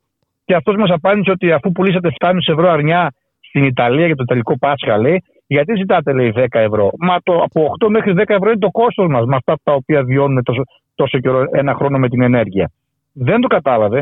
Και εγώ έχω να τον απαντήσω, γιατί δεν ήμουν στην τηλεδιάσκεψη, ότι τα αρνιά που πουλήσαν και αν πουλήσαν 7,5 ευρώ χονδρική αρνιά στην Ιταλία, οι έμποροι που σημαίνει τα πήραν πιο φθηνά από εμάς, λογικά δεν ήταν ελληνικά. Γιατί εμείς εκείνο το διάστημα πουλούσαμε 7,5 και 8 ευρώ από τα μαντριά μας. Πώς θα πουληθεί στην Ιταλία όταν εμάς έχει και ένα κόστος μεταφοράς στην Αθήνα ώστε να φύγουν στην Ιταλία; Μήπως ήταν τα ρουμάνικα αρνιά που φορτώθηκαν τις 15 Μαρτίου και μετά 100 φορτηγά και κάναν δρομολόγια πάλι από τη Βόρεια Ρουμανία προς τη χώρα μας με κατέβει στην Αθήνα; Μήπως από εκείνα τα ψηλά αρνιά των 7 και 8 κιλών έγινε η διαλογή και πουλήθηκαν για ελληνικά στην Ιταλία. Μάλιστα. Να, Μήπως υπάρχει κάποιο άλλο θέμα, γιατί ο κ. Γεωργιάδης, το, το ξαναλέω, δεν γνωρίζει το αντικείμενο του πρωτογενή τομέα, δεν γνωρίζει ούτε καν όταν τον είπαμε ότι γιατί δεν αλλάξατε την τυρκουάζ φραγίδα που έπρεπε να έχει το εισαγόμενο ευρωπαϊκό κρέας, την κάνατε μπλε όπως είναι το ελληνικό και δεν μπορεί να γίνει καλύτερος έλεγχος από τις αρχές όταν κάνουν ελέγχους και δεν το γνώριζε και λέει γιατί δεν το κάναμε. Νομίζω ότι είναι τώρα ποιος δουλεύει γιατί... ποιον τώρα; Ε, νο, θα σας πω τώρα ακριβώς κύριε Μιχαλοπούλου. ε, ο κύριος Γεωργαντάς που είναι στο Υπουργείο Αγροτικής Ανάπτυξης, ο δικός μας υπουργός, σε προηγούμενες συνεντεύξεις έλεγε δεν θα επιτρέψω να μπει το, στο καλάθι το, το Πασχαλινό, το αρνητικό το κατσίκι, είναι η καταστροφή τους συνοτρόφου. Mm-hmm. Και πόσο ο Άδωνος Γεωργιάδης, με ποια ιδιότητα ο Άδωνος Γεωργιάδης παίρνει και το, το βάζει. Στο καλάθι. Και καταστρέφει 100.000 οικογένειες ε, ναι, που έχουμε χρεωθεί Έχουμε χρεωθεί ζωοτροφές με 52 και 55 λεπτά θυράματα για να γίνουν αυτά τα αρνιά και χώρια πόσο γάλα και στις μάνες τους για να πάνε γάλακτος στο μαχαίρι. Έχουμε χρεωθεί και μας ζητάει, μας επιβάλλει να μην ξεπεράσει τα 10 με 11 ευρώ το αρνί στο ράφι. Και εγώ έρχομαι και λέω, το 2020 που μας πήραν 3 ευρώ και 80 λεπτά τα αρνιά από το, από το μαντρί μας φάγιο, γιατί δεν, έβαλε, δεν επέβαλε ο κύριος Άβενη κατώτερη τιμή να ξεκινάνε από 6-6,5 ευρώ να επιβιώσουμε και που ήταν 13 στην Αθήνα και 14 και 15 στα κρεοπολία. Γιατί δηλαδή όταν είναι να κερδίσουν τα σούπερ μάρκετ και οι υπόλοιποι να εσχροκερδούν στην ουσία και εμείς να καταστρεφόμαστε. Υπάρχει δηλαδή στην ελεύθερη αγορά η νοοτροπία όταν θέλουμε να βοηθήσουμε τον κόσμο να φάει φθηνό αρνί, γιατί και εγώ είμαι με αυτή τη άποψη. Ο κόσμος να φάει mm-hmm. φθηνό αρνί και φθηνό τυρί και τα πάντα, αλλά να κατεβούν οι φόροι για να γίνει αυτό. Αλλιώς δεν υπάρχει μαγικός τρόπος να γίνει. Και τον είπαμε και κάτι άλλο χθες. Μπορείς να βγάλεις μια υπουργική απόφαση να μας μειώσεις 40% τις ζωοτροφές που έχουμε πληρώσει. Λέει δεν γίνεται. Μπορείς να επιδοτήσεις στο κρέας, στο σφάγιο, στο αρνί και στο κατοίκι από 1,5-2 ευρώ το κιλό για να κάνεις και τον καλό στην κοινωνία, ότι το κράτος πάλι στήριξε την κοινωνία, ώστε και εμείς να μην καταστραφούμε. Και, και αυτό δεν γίνεται. Ε, τι γίνεται λοιπόν, κύριε Μιχαλοπούλου; Ε, όλοι το τι γίνεται, νομίζω ότι όλοι καταλαβαίνουμε τι γίνεται. Κάποιοι πρημοδοτούνται. Εντάξει, ε, ε, το Υπουργείο Ανάπτυξης αδιαφορεί έτσι, για τον πρωτογενή τομέα. Δεν είναι, στο, δεν είναι στο, στο τομέα του. Δεν είναι στο τομέα του. Δυστυχώς, γιατί μας έχει δείξει εδώ και 7 χρόνια ότι το μόνο πράγμα που κάνει είναι να μας κυνηγάει.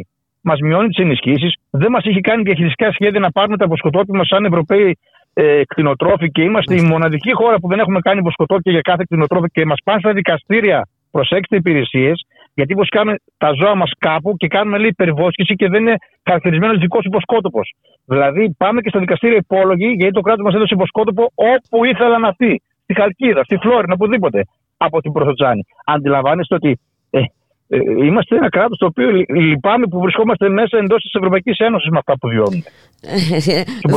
ε, βρισκόμαστε μόνο όταν είναι να μας επιβάλλονται κάποια ζητήματα. υποχρεώσει μας, ναι, ναι, ναι, ναι, Βρισκόμαστε για να μας επιβάλλονται τα μνημόνια. Ε, άμα αρχίσουμε αυτή τη συζήτηση. Ναι. Βέβαια, αύριο, κυρία Μιχαλοπούλου, είναι το παρνοπάζαρο της δράμας που είναι όλα χρόνια αυτό το παραδοσιακό που έβγαινε η τιμή παλιότερα για όλη την Ελλάδα. Έγινε να έχει γίνει στο Λαγκαδά και ένα στην Δράμα εδώ και πάρα πολλά χρόνια. Εγώ ήμουν αγέννητο όταν αυτό υπήρχε το Αρνοπάζαρο. Ε, Δυστυχώς δεν είναι καλέ οι τιμές για εμάς. Ε, είναι σήμερα 7 ευρώ σφάγιο το αρνί και 6,5 ευρώ το κατσίκι. Είναι καταστροφικές τιμές για τους κτηνοτρόφους. Προσπαθούμε το αύριο να, να διαπραγματευτούμε για να ανεβεί τουλάχιστον 8 ευρώ το κατσίκι και 7,5 με 8 ευρώ το αρνί για να βγάλουμε τα έξοδά μας. Αλλά φοβάμαι ότι ήδη έχουν καθοριστεί πολλά πράγματα και αύριο θα, θα βγαίνουν ανακοινώσεις επόμενες μέρες γιατί θα κλείσουν και άλλες μονάδες ε, και δεν ξέρουμε ποιο τρόπο θα, θα πληρώσουμε από την άλλη εβδομάδα τις υποχρεώσεις που ήδη χρωστάμε για τις ζωοτροφές. Δεν, δεν έχουν καν στη λογική τους να στηρίξουν με, με έναν τρόπο αυτή τη μεγάλη πληγή που λέγεται κόστος παραγωγής. Ε, ε, τα επιχειρήματα του κ. Άδωνου ήταν εντάξει πολύ πρόχειρα. Ε, τα δικά μας δεν, έδωσε καμία απάντηση στα επιχειρήματά μας. Θα μας πει εκεί έχετε δίκιο ή θα κάνουμε αυτό ή θα μας δώσει μια ελπίδα. Καμία και αυτό ήταν ο κ. Γιωργαντά. Ο δικός μας υπουργός ήταν απόν. Κάναμε μια τηλεδιάσκεψη με έναν άνθρωπο που δεν γνωρίζει το κόστο παραγωγής. Ε, oh. Νομίζω ότι ο κ. Μητσοτάκης, ο υπουργός, έπρεπε να τον είχε μαζέψει γιατί έχουμε βγάλει και μια ανακοίνωση προ μιας εβδομάδα περίπου, ούτε εβδομάδος, να τον συμμαζέψει τον κ. Άδωνη Γεωργιάδη όταν μιλάει για το καλά το Πασχαλινό με αρνή και κάτσε εκεί μέσα. Και μας έφερε ένα παράδειγμα για τον Μπακαλιάρο. Μα εδώ εμείς παράγουμε 8 ε, ε, εκατομμύρια αρνιά το χρόνο. Παράγεις 8 εκατομμύρια μπακαλιάρους. Είσαι χώρα παραγωγής. Δηλαδή αυτά που μας έδινε αυτός ως. Ε, να αντικρούσει τα, τα επιχείρηματά μας δεν έχει καμία σχέση με το αντικείμενο. καμία σχέση κατάλαβα. Κατάλαβα. Δυστυχώς αυτό είναι ένα πολύ μεγάλο ζήτημα και που άπτεται βέβαια του πρωτογενούς τομέα. Δεν είστε οι μόνοι ε, που έχετε ζητήματα. Ε, όλος ο πρωτογενής τομέας ε, υποφέρει. Έχουμε μεγάλη συρρήκνωση τα τελευταία χρόνια. Και θα συνεχίσει κύριε Μιχαλοπούλου. Και θα, συνεχίσει, αν δεν αλλάξουν ε, οι τακτικές, αν δεν αλλάξει η νοοτροπία. Και βέβαια και ο κόσμος θα πρέπει να είναι ενημερωμένος για το τι ακριβώς συμβαίνει. Δεν υπάρχει δυστυχώς αυτή η δυνατότητα. Τα προβλήματα που αντιμετωπίζετε, εντάξει, ε, ε, εκεί ποντάρουν κιόλας ε, οι κυβερνώτες, κύριε Ακριτίδη, και σε στέλνουν στα σούπερ ναι. μάρκετ για να πάρεις ε, ναι. πιο φθηνά. Ναι, και να κερδίσουν ε, ναι. εντάξει, τα σούπερ μάρκετ. Μια, μια πληροφορία στον κόσμο. Μην διανοηθεί και νομίζει ότι θα φάει ελληνικό αρνί και κατσίκι με 6,5 και 7 ευρώ στο, στο, στο κροπολείο ή ειδικά στο σούπερ μάρκετ. Αν δει κατσίκι και αρνί στα 7, 6,5, 7, 8 ευρώ το πολύ, να ξέρει κάτι άλλο συμβαίνει.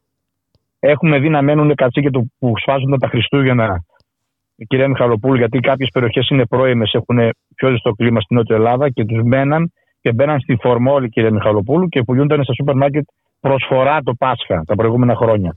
Να είστε πολύ πιο ψιασμένοι καταναλωτές και ειδικά στην πρωτεύουσα η οποία είναι η μισή Ελλάδα εκεί.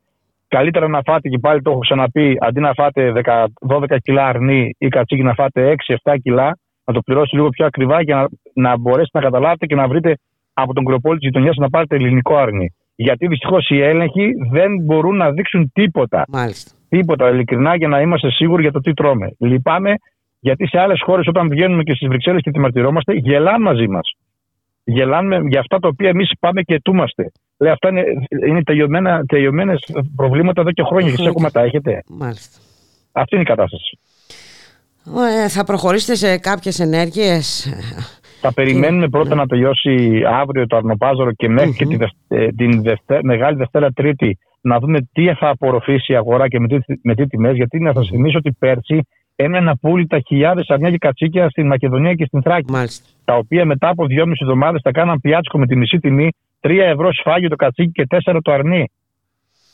Και τα μοσχοπουλήσαν μετά στις τουριστικές περιοχές του επόμενους μήνες που άνοιξε ο τουρισμός. Φοβάμαι ότι αυτό θα γίνει πάλι. Θα πούνε ότι η αγορά δεν τράβηξε, ότι δεν, ο κόσμος δεν κατανάλωσε στην Αθήνα και στις υπόλοιπες μεγάλες αστικές πόλεις. Και θα μας τα πάρουν πάλι, θα τα αφήσουν στα αρνιά πουλ, θα μας τα πάρουν τζάμπα μετά. Θα οικονομήσουν δύο φορές δηλαδή. Μία που έχουν κάνει εισαγωγή αρνιά και τα έχουν πουλήσει, τα έχουν μοσχοπολίσει για ελληνικά. Και μία που θα αφήσουν τα δικά μας απόλυτα, ώστε να τα πάρουν πιο φθηνά για να κάνουν πάλι την καιρή τους μπάζα που γίνεται για την τουριστική σεζόν. Γιατί να ξέρετε, τα περισσότερα αρνιά που έμειναν απόλυτα πουλήθηκαν προς το καλοκαίρι ε, με εξεπτελιστικέ τιμές από τους κτηνοτρόφους. Ε, έχουμε και εκλογές. Πολλοί διαμαρτύρονται οι κτηνοτρόφοι πάρα πολύ και θα πάνε, λέει, όλοι να ψηφίσουν 21 Μαου και φοβάμαι ότι αυτό δεν είναι. Δεν θα πάνε με, μια, με την απλή λογική να ψηφίσουν, ε, κύριε Μιχαλοπούλου. Ε, εμβρασμό ψυχή και οικονομικών προβλημάτων, ε, αντιλαμβάνεστε πόσο δεξιά στρίβουν τα χέρια του κόσμου και πού πάει η ψήφος. Προσπαθούμε να λογικεύσουμε τα πράγματα, να πιέσουμε τον Υπουργό να μην αφήσει να πέσει όσο χαμηλά η τιμή στο σούπερ μάρκετ, αλλά νομίζω ότι το έχουν δρομολογήσει εδώ και μέρες. Γιατί ζητούσαμε εδώ και μέρες να δούμε ποια είναι η διάθεση της κυβέρνησης με τα εισαγόμενα αρνιά και μας λέγανε ότι δεν εισάγονται αρνιά. Όταν εμείς ξέραμε ότι 15 Μαρτίου είναι 100 φορτηγά πάνω και φορτώνουν συνέχεια αρνιά. Ε, η ουσία είναι ότι δεν, δεν ξέρουμε ούτε τι τρώμε, ούτε θα ξέρουμε. Η ουσία είναι ότι εσείς αντιμετωπίζετε σοβαρά προβλήματα.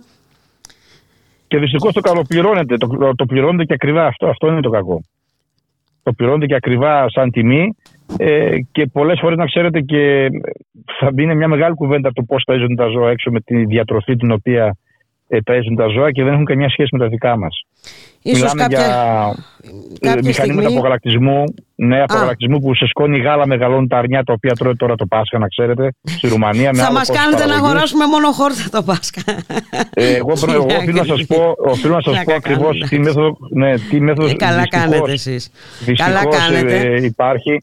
Και γι' αυτό και λυπούμαστε πάρα πολύ που μας πολεμάει η ίδια μας η ζωή μας το κράτος. Και κάποια στιγμή ε, ελπίζω να μπορούμε να δούμε συνολικά ε, τα προβλήματα, ε, κύριε Ακριτίδη. Το εύχομαι. Γιατί το, εύχομαι, το πρόβλημα αυτό δεν υπάρχει τώρα που έρχεται το Πάσχα. Το πρόβλημα είναι διαχρονικό και δυστυχώς οι απαντήσεις δεν υπάρχουν. Από την πλευρά των κυβερνώντων θέλω να πω. Ή μάλλον την απάντηση την ε, ξέρουμε. Έτσι. Ε, είναι προς όφελος ε, λίγων και ορισμένων λειτουργούν τα πράγματα. Να σας ευχαριστήσω πάρα πολύ για τη συνομιλία κύριε Κριτίδη. Να είστε καλά. Εγώ ευχαριστώ πάρα πολύ. Καλό Πάσχα σε όλο τον κόσμο με, με υγεία πάνω απ' όλα και στο καθολικό και στο ορθόδοξο που έχετε την άλλη εβδομάδα και ευελπιστούμε να μην μειωθούμε τον επόμενο μήνα οι συνάδελφοι κτηνοτρόφοι γιατί αυτό δεν συμφέρει ούτε τον το τζίρο της χώρας αλλά ούτε και τις οικογένειες που ζουν στις παραμεθόριες περιοχές και κρατάνε θερμοπύλες και έχουν στα χωριά μέσα ζωντάνια και μικρά παιδιά. Και πραγματικά είναι λυπηρό να τα χωριά μας να, να τελειώσουν και να σβήσουν.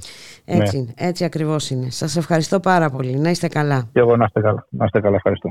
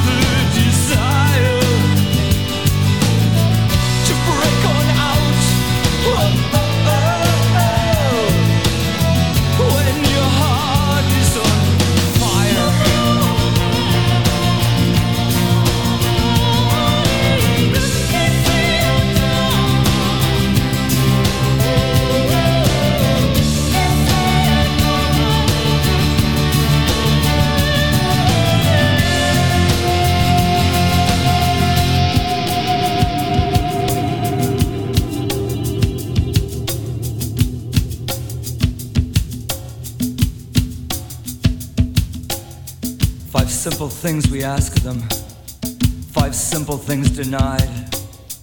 But Thatcher will not compromise. I asked my mother's permission to finally break her heart. We've come to a decision hunger strike.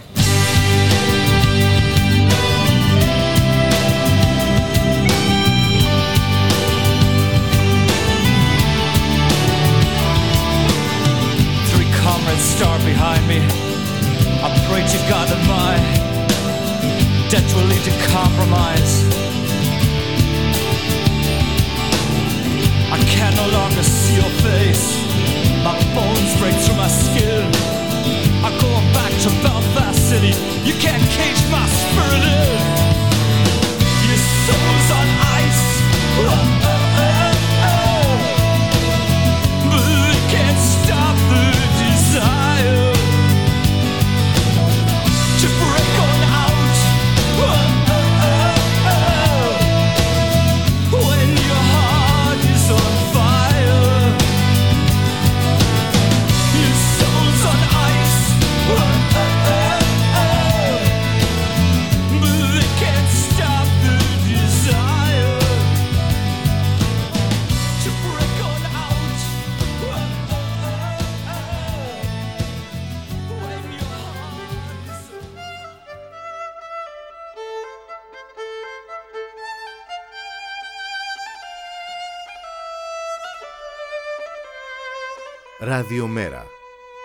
Η ανυπακοή στο ραδιόφωνο.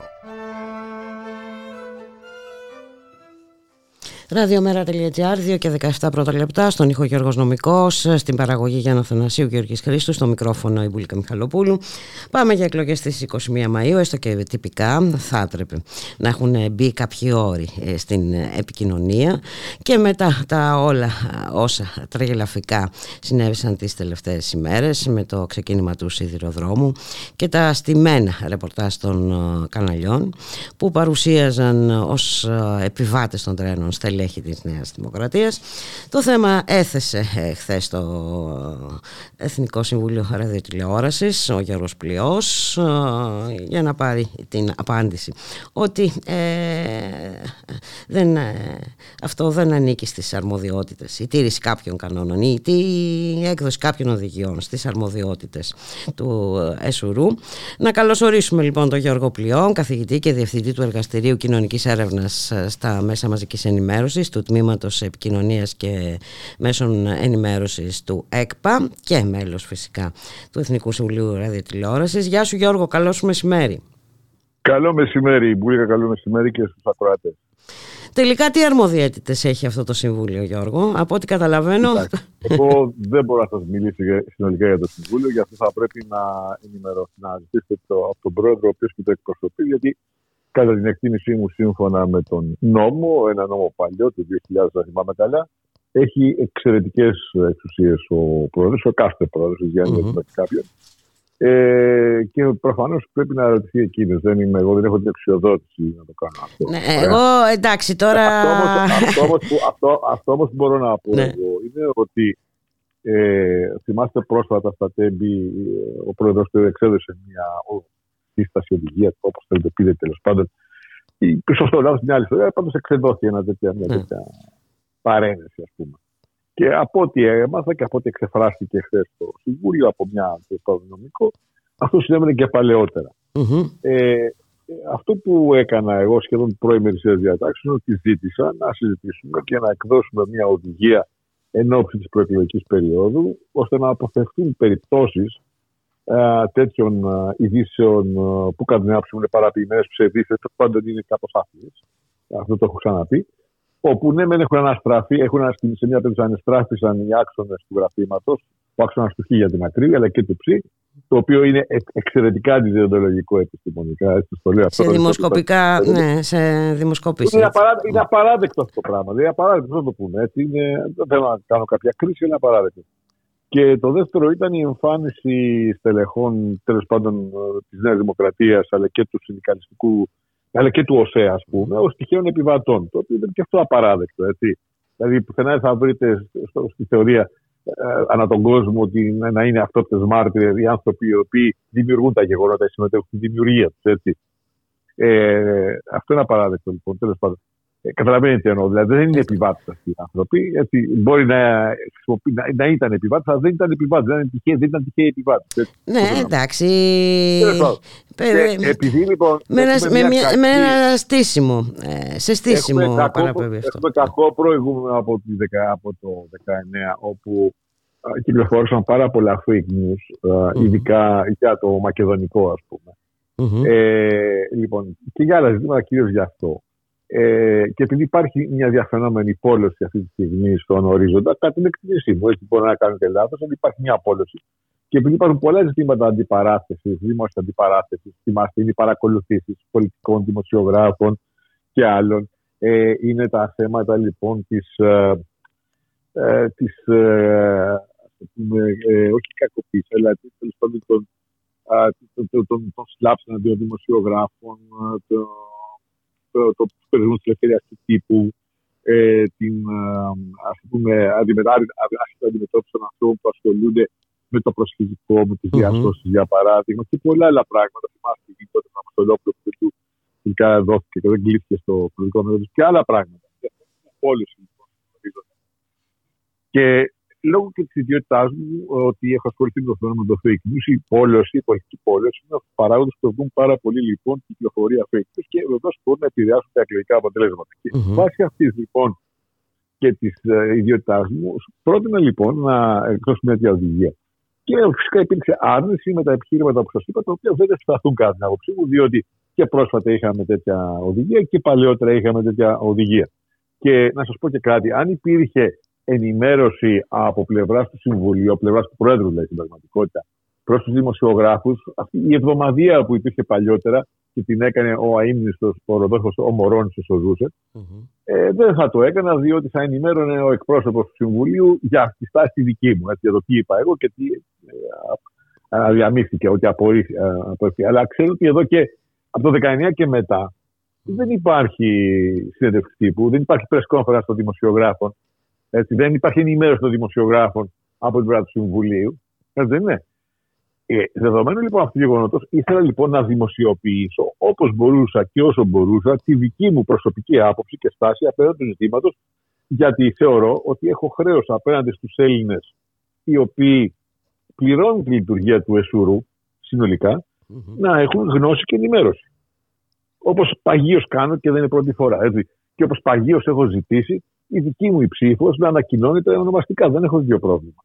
Και όχι να κρύβεται πίσω από μια πλειοψηφίες και μειοψηφίες. Το έχω πει και μέσα, το λέω και εδώ, δεν έχω τέτοιο πρόβλημα. Ναι. Ε, ναι, Έχουν δικαίωμα οι Έλληνες, οι δεν πάντων οι κάτοικοι αυτής της χώρας που πληρώνουν τη λειτουργία του ΕΣΡΟΥ να γνωρίζουν τι κάνει. Για να καταλάβουν τι σημαίνει αυτό. Δεν πρόκειται για κάποιο κάτι νοτρομία. Στη γειτονική Βουλγαρία, οι συνεδριάσεις του εκεί ΕΣΟΥΡΟΥ, της εκεί ρυθμιστική αρχής, μεταδίδονται ζωντανά παρακαλώ από το διαδίκτυο. Μάλιστα. Και μπορείς να τις παρακολουθήσει ο καθένας. Άρα δεν χρειάζεται καμιά ενημέρωση. Δηλαδή. Ε, δεν ξέρω. Ε, αυτή η, η, θέση μας, ε, η θέση 108 μοιάζει... Μου φαίνεται ότι έχει ξεπεραστεί. περίπου, ναι. Δεν ξέρω, αυτό θα το δείξει. Ε, εγώ Θα το δείξει, Γιώργο. Ε, τι να σου πω τώρα, ηθικά το, με αυτό το θέμα. Μα, μα, τα ανέφερες και εσύ τα θέματα νωρίτερα. Επει, επειδή, επειδή γνωρίζω τη μέτρηση, γνωρίζω τα κριτήρια με τα οποία γίνεται, δηλαδή τα. Γνωρίζω ανθρώπους, είμαι σε επαφή με διεθνείς οργανισμούς που κάνουν τέτοιου είδους μετρήσεις. Υποπτεύομαι, χωρίς αυτό να είναι σίγουρο, ότι μάλλον θα είναι χειρότερη θέση μας. Το ίδιο είχα πει και για πέρυσι, μόνο που δεν περίμενα, ξεπλάγει και εγώ ο ίδιος, που πέσαμε τόσο πολύ. Δηλαδή, περίμενα από το 70 ας πούμε, να πάμε στο 85, άντε στο 90 το πολύ, το χειρότερο. Δεν περίμενα ούτε καν 90, ας πούμε την αλήθεια. Δεν περίμενα όμως με τίποτα το 108. Φέτος λοιπόν διαφαίνεται ότι θα υπάρχει μια πτώση. Ε, υπομονή περίπου ένα μήνα και στις 3 Μαου που είναι η Διεθνή Μέρα του Τύπου, τότε συνήθως ανακοινώνονται αυτά τα αποτελέσματα. Ναι. Το θέμα και είναι ότι... Πρέπει να σας πω ότι, ναι. να σας πω ότι πλέον χρησιμοποιούν ένα άλλο ερωτηματολόγιο το οποίο είναι λίγο πιο αυστηρό προς τι χώρε, πρέπει να πω, διότι έχει επιδεινωθεί διεθνώς η κατάσταση. Αυτό ήθελα να σου πω, Γιώργο, ναι. ότι δεν είναι μόνο. Δεν συμβαίνει εδώ. Καλά, τώρα εδώ συμβαίνει. Εντάξει. Αλλά εδώ συμβαίνει σε πολύ αυξημένα επίπεδα. Αλλά εντάξει, κάτι μας λέει κιόλας η απόφαση των Βρετανικών Αρχών να μην επιτρέψουν χθες ε, σε μέλη των δημοσιογράφων ε, χωρίς σύνορα να επισκεφθούν ε, το Julian Sands παρά το γεγονός ότι ήταν εξασφαλισμένη άδεια εκ των ε, προτέρων. Είναι και αυτό ένα χαρακτηριστικό παράδειγμα για το τι ναι, ναι γίνεται ναι, γενικότερα. Δεν, δεν ξέρω, αλλά θα, θα δούμε. Υπάρχει ένα διεθνέ το φαινόμενο της uh, μείωσης ελευθερίας του τύπου. Απλώς εδώ στην Ελλάδα συμβαίνουν πράγματα τα οποία μάλλον δεν θα συνέβαιναν σε καμία άλλη χώρα της Ευρωπαϊκής Ένωσης με εξαίρεση τη Βουλγαρία δίπλα και κάνει να δύο χώρες ακόμα. Δηλαδή δεν θα, δεν θα συνέβαιναν αυτά τα πράγματα. Στη δηλαδή, Βουλγαρία όμως, που όπως όμως είπες ε, οι συνεδριάσεις ε, του αντίστοιχου Συμβουλίου Ρεδιτουλόρησης είναι ανοιχτές. Ναι, τέλος πάντων είναι δραματική κατάσταση και στη Βουλγαρία πρέπει να το πούμε αυτό. Mm-hmm. Αλλά ε, δεν, δεν θα συνέβαιναν εδώ πέρα. Και το, το περίεργο ξέρετε ποιο είναι ότι στην Ελλάδα αυτά συμβαίνουν ενώ το λεγόμενο πνεύμα του εξυγχρονισμού και οι άνθρωποι του λεγόμενου εξυγχρονισμού ουσιαστικά είναι η κυρίαρχη του παιχνιδιού, έτσι. Mm-hmm. Αυτό είναι το περίεργο, το αντιφατικό. Μάλιστα. Δεν είναι καθόλου αντιφατικό το άποψή μου, αλλά είναι μεγάλη συζήτηση για να το αναλύσουμε. Είναι, είναι μεγάλη συζήτηση, ίσως μπορέσουμε να την κάνουμε κάποια στιγμή. Το θέμα είναι ότι το ναι, ναι. πρόβλημα παραμένει και ναι. με βάση αυτά τα δεδομένα Ε, δεν ξέρω τι έχουμε να περιμένουμε από παραποιήσεις, ε, μισές αλήθειες, ε, ψέματα, όλη αυτή την, την προεκλογική περίοδος με δεδομένα και την πόλωση. Που όπως λες και εσύ. Δεν περιμένω τίποτα από κανέναν. Εάν οι δημοσιογράφοι οι ίδιοι από μόνοι εάν το κοινό από μόνος εάν οι ενδιάμεσοι παράγοντες από μόνοι η κοινωνία πολιτών όπως λέμε, δεν δραστηριοποιηθεί και δεν σηκώσει το αναστημά της, έτσι πάντα μέσα στα πλαίσια ληψιών μότας εννοείται, μην περιμένουμε καμία σοβαρή αλλαγή. Μάλιστα. Ε, αυτή είναι η άποψη. Ε, δύσκολη ιστορία και αυτή όμως Γιώργο, ε; έτσι δεν είναι. Όχι, από τον καναπέ δεν θα γίνει, καθόμενη στον καναπέ δεν θα γίνει καμία αλλαγή. Καλά, καμία αλλαγή όχι μόνο σε αυτό το επίπεδο, αλλά και γενικότερα δεν γίνονται αλλαγές από τους καναπέδες. Ναι. Όχι, όχι, υπάρχει μια βαθιά τη λειτουργία του θεσμούς. Αυτό είχα συζήτησα και το Δεκέμβριο όταν ήμουν στην Πράγα, είχα μια συγκομισία με τη Euro, την αντιπρόεδρο της Κομισιόν. Και είπα αυτό το πράγμα και συμφώνησα μαζί μου και εκπρόσωποι από άλλες χώρες, όπως η Βουλγαρία για παράδειγμα. Είπα ότι δεν έχουμε πρόβλημα με το νομικό πλαίσιο. Γιατί το νομικό πλαίσιο της Ελλάδας δεν διαφέρει πολύ ε, από, το, από την υπόλοιπη Ευρώπη, Ευρωπαϊκή Ένωση. Έχουμε αυτό το, το, το, το νομικό πλαίσιο. Έτσι. Ε, το πρόβλημα είναι όμως ότι δεν εφαρμόζεται. Αυτό τι δείχνει; Δείχνει ότι λείπει το ενδιάμεσο θεσμικό πλαίσιο το οποίο θα εφαρμόσει και θα επιτηρήσει την εφαρμογή αυτού του νομικού πλαισίου. Γιατί, Γιατί η μη τήρηση είναι ζήτημα αξιακό καταρχήν, δηλαδή κατά πόσο πιστεύουμε στις αρχές που τέλος πάντων έχουν νομική υπόσταση, συνταγματική, μορφή νόμων κτλ. Οικονομική άλλη. Ε, είναι θέμα αξιακό και από εκεί και πέρα είναι θέμα οργανώσεων, δηλαδή θεσμών, να το πω έτσι, οι οποίοι επιτηρούν την εφαρμογή αυτά. Εκεί έχουμε το μεγάλο πρόβλημα, σε αυτό το κενό. Διότι εδώ πέρα όλες αυτούς τους οργανισμούς τους απορροφά η εκτελεστική εξουσία, είτε άμεσα είτε έμεσα. Έτσι, δηλαδή το κόμμα που κερδίζει τις εκλογές θα παίρνει όλα. Αυτό δεν είναι εκλογές, είναι το πάρτα όλα. Το κόμμα που κερδίζει τις εκλογές παίρνει βεβαίως τη Βουλή, παίρνει την κυβέρνηση, επηρεάζει τη δικαιοσύνη, την αργία του στρατού, της αστυνομίας, της πυροσβεστικής, ε, να, να μην κουράσω. Να, δεν ναι, τα πάντα όλα. Τα λέω όλα. Το καταλαβαίνετε. Ναι. ναι. Είναι το πάρτα όλα. Ακριβώς. Αυτή είναι η άποψή μου. Να σε ευχαριστήσω πάρα πολύ. Και αυτό είναι ένα δομικό πρόβλημα της ε, τρίτης ελληνικής δημοκρατίας. Λοιπόν, προφανώς χρειάζεται αλλαγές σημαντικές. Ε, τις Προς την κατεύθυνση ναι, περισσότερης ε... δημοκρατίας και με βαθύτερης και περισσότερης δημοκρατίας. Ε, και όχι την αντιστροφή. Και αν δεν γίνουν αυτές οι αλλαγές, θα ενισχυθούν οι φωνές που ζουν περισσότερο συγκεντρωτισμό, ένα συμπεραίνιο χέρι, δηλαδή μια μεγάλη περισσότερη αυταρχική διακυβέρνηση. Εάν το δούμε ευρύτερα πολιτικά, αυτό συμβαίνει, ε, Γιώργο. Ε. Ναι, πάντα αυτό συνέβαινε, δεν είναι ε, ναι, ναι, δεν είναι κάτι ε, καινούριο. Ε, τώρα το ότι εσύ κατέφυγες στο facebook για να μπορέσεις ε, αυτό έχω μπουλικα. Ναι, αυτό, ε, αυτό λέω. Είναι αυτά τα, τα θεσμικά κενά που έλεγες και εσύ που λείπουν. Ναι. Ε, να σε ευχαριστήσω πάρα πολύ. Να είσαι καλά Γιώργο. Ε, να είσαι και εσύ καλά και βεβαίως να είναι καλά και οι ακροατές μας, ε, οι ακροατές σας μάλλον. Ε, καθώς μπαίνουμε και στο Πάσχα και να έχουμε τέλος πάντων μια καλή περίοδο. να την έχουμε γιατί θα μας χρειαστεί. Να είσαι καλά. Για χαρά. Γεια, γεια, γεια. Thank you.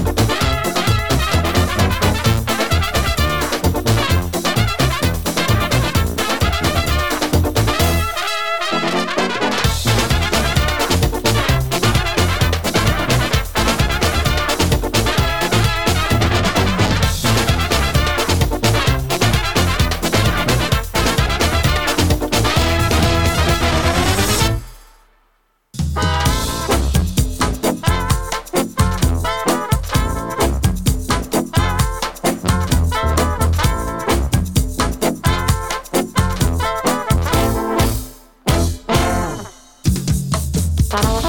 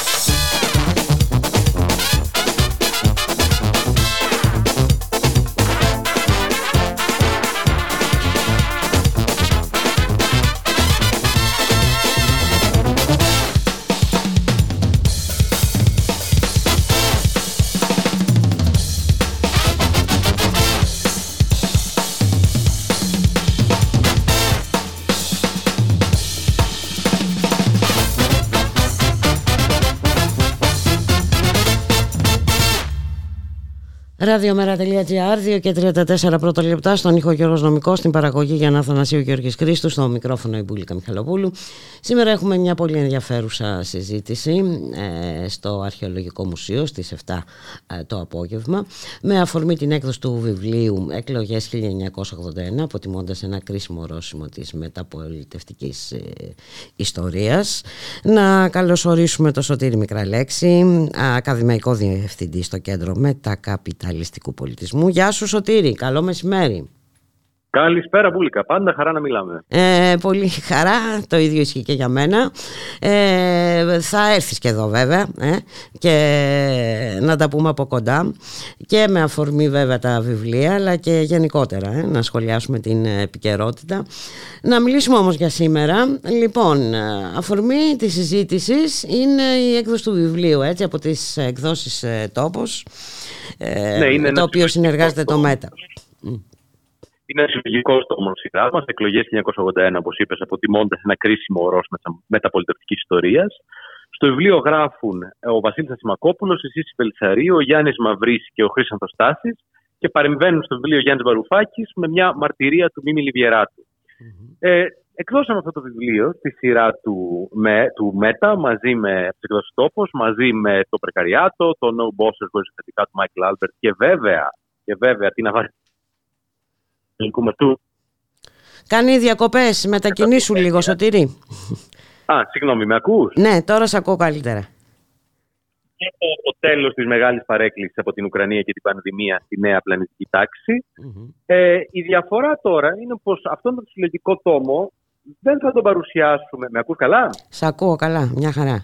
Ε, δεν θα τον παρουσιάσουμε με μια παραδοσιακή ας πούμε αλλά με μια πολύ επίκαιρη πολιτική συζήτηση. Δηλαδή, αντί για να πούμε βιβλιοπαρουσίαση του βιβλίου Τάδε, ουσιαστικά έχουμε μια εκδήλωση, μια συζήτηση δημόσια εν ώψη κιόλα εκλογών, εν ώψης μεγάλης μάχης, με τίτλο Αριστερά και στρατηγική της ρηξη Μετά το 1981 και το 2015, τι; Η εκδήλωση θα ξεκινήσει με μια παρέμβαση του Γιάννη Βαρουφάκη μέσω βίντεο, γιατί αποτύχαμε την προσπάθεια να είναι σε δύο μέρη ταυτοχρόνως. είναι στην Κρήτη αυτή τη στιγμή ω γνωστόν. Θα μιλήσει η Νάντια Βαλαβάνη, που εκτός από οικονομολόγος και συγγραφέας είναι και η Νάντια Βαλαβάνη. Η Σύση Βελισσαρίου, μέλος πολιτικής γραμματείας του ΜΕΡΑ, καθηγήτρια του Πανεπιστημίου Αθηνών και αντιπρόεδρος βέβαια του ΜΕΤΑ, του Κέντρου Μετακαπιταλιστικού Πολιτισμού.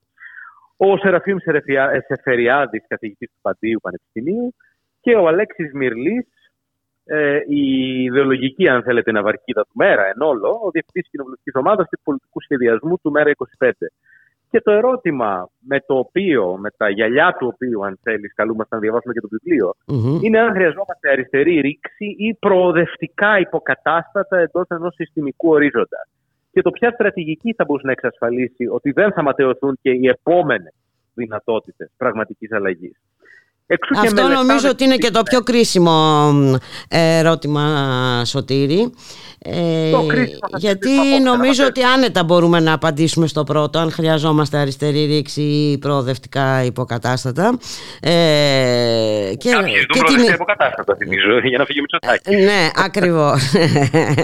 Ναι, ναι, αλλά νομίζω ότι εκεί ε, δεν είναι και τόσο δύσκολο. Υπάρχουν πάρα πολλά επιχειρήματα ε, για να απαντήσουμε θετικά ε, σε μια ρήξη, αριστερή ρήξη και όχι σε προοδευτικά υποκατάστατα ε, το πιο δύσκολο νομίζω ότι είναι το ζήτημα της ε, στρατηγικής.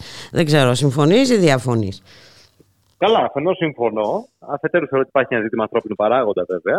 Και κατά τρίτον, πρέπει να πω ότι αυτό όλο το εγχείρημα και το βιβλίο και η σημερινή εκδήλωση είναι και ένας εμπλουτισμός της ανάλυσης του Μέρα. Με την έννοια ότι το Μέρα έχει μιλήσει πάρα πολύ εκ των πραγμάτων λόγω του γραμματέα του για το τι μας διδάσκει η στιγμή, αν θες, του 2015. Ε, έχουμε μιλήσει για το 2015, έχει μαλλιάσει η γλώσσα μας γνωστά πράγματα.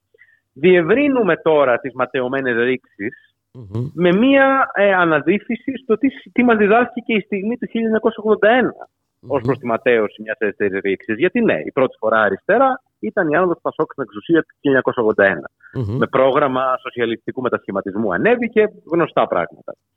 Οπότε πλέον δεν, ε, βλέπουμε λίγο πιο σφαιρικά mm-hmm. τις ματαιωμένες ρήξεις, τις ματαιωμένες περιόδους και στιγμές που ο ελληνικός λαός έδωσε εντολή να γίνουν όλα αλλιώς. Έτσι. όχι μόνο το 2015 και το 81. Και σήμερα συζητάμε για το τι μας διδάσκει και τι μπορούμε να αποφύγουμε στο μέλλον η άλλη στιγμή ρήξης ματαιωμένη. Το 81 πέρα από το πολύ συζητημένο 15. Οπότε, αριστερά στρατηγικής ρήξη μετά το 1981 και το 2015, τι; Mm-hmm. Ένα 2023 προοδευτικών υποκαταστάτων, ένα 2023 εντολής για ρήξη, και τέλος πάντων, αυτά θα μας απασχολήσουν απόψε στον κήπο του μουσείου στην Πατησίων, στο Αρχαιολογικό Μουσείο. Είναι πολύ ενδιαφέροντα όλα αυτά ε, και με το βλέμμα στραμμένο, θα έλεγα, προς τα έξω. Ε, το τι γίνεται στον κόσμο ε, γενικότερα, το τι γίνεται με τον πόλεμο στην Ουκρανία, το τι γίνεται με την ε, αμερικανική ηγεμονία που χάνεται κατά την άποψή μου, τι μπορεί να προκαλέσει αυτό. Ζούμε σε μια εποχή πιστεύω πολύ μεγάλων αλλαγών ή προαναγγελθήσεων αλλαγών. Στο τέλος της μεγάλης παρέκκλησης όπως λέγεται και το άλλο βιβλίο που έβγαλε πρώτα το, πρόσφατα το ΜΕΤΑ, mm-hmm. το τέλος μεγάλης παρέκκλησης του Δημήτρη Πεπώνη από την Ουκρανία και την πανδημία στη νέα πλανητική τάξη. Αλλά επειδή η πρώτη μου σπουδή ήταν δάσκαλος, ως φιλόλογο, θα πρέπει να σου πω πουλικα με όλο το σεβασμό. Πρώτα θα το διαβάσεις με σημειώσεις και μετά θα έρθω να το συζητήσουμε μια ώρα στην εκπομπή. Βέβαια. Ε, γιατί, έχει, ε, γιατί πραγματικά έχει είμαστε πολύ μεγάλο ενδιαφέρον. Για, για την ανάλυση που καταθέτουμε στον ελληνικό δημόσιο λόγο θέλουμε να πιστεύουμε ότι δεν συνηθίζεται στην Ελλάδα. Συνήθως τα φέρνουμε ως μεταφρασμένα από το εξωτερικό ήδη επιτυχημένα βιβλία τέτοιας συνολικής σύνθεσης. Αλλά σήμερα μιλάμε για ένα άλλο βιβλίο. Προσβλέπω στην ε, φορά που θα συζητήσουμε και για το βιβλίο στο οποίο μόλις αναφέρθηκα, που σχετίζεται πολύ ζωτικά με τα θέματα που αναφέρεις, που όσο και αν αυτό δεν αποτυπώνεται πάντα στον ειδησιογραφικό κύκλο, τα πράγματα πάνε από το κακό στο χειρότερο ή από το γνωστό στο όλος άγνωστο, να το θέσω έτσι. Ναι, ε, βλέπουμε όμως ότι υπάρχουν αντιστάσεις, σοβαρές αντιστάσεις. Ε, στο νέο κόσμο που θέλουν που ετοιμάζουν για μας που θέλουν να διαμορφώσουν. Ε, δεν ξέρω ίσως κάποια στιγμή ε, θα έχει ενδιαφέρον να συζητήσουμε και το θέμα της ε, τεχνητής νοημοσύνης. Νομίζω ότι έχει φτάσει ο καιρός ε, που θα πρέπει να το αγγίξουμε. Όσο και αν ακούγεται λίγο πώς να το πω τώρα εκτός ατζέντας τι άποψη έχει. Καλά, οι, καλά, οι Έλληνες είναι εξοικειωμένοι με το θέμα, διότι ο Πρωθυπουργός μας έχει μόνο τεχνητή νοημοσύνη. Οπότε...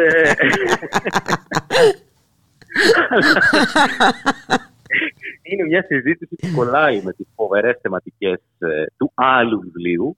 Οπότε ίσως να το κρατήσουμε για μια συζήτηση από κοντά στο στούντιο, εκτενή, να έχουμε το χρόνο μας ε, Πάντως, ήδη η συζήτηση που γίνεται για το ζήτημα είναι επιταχυνόμενη.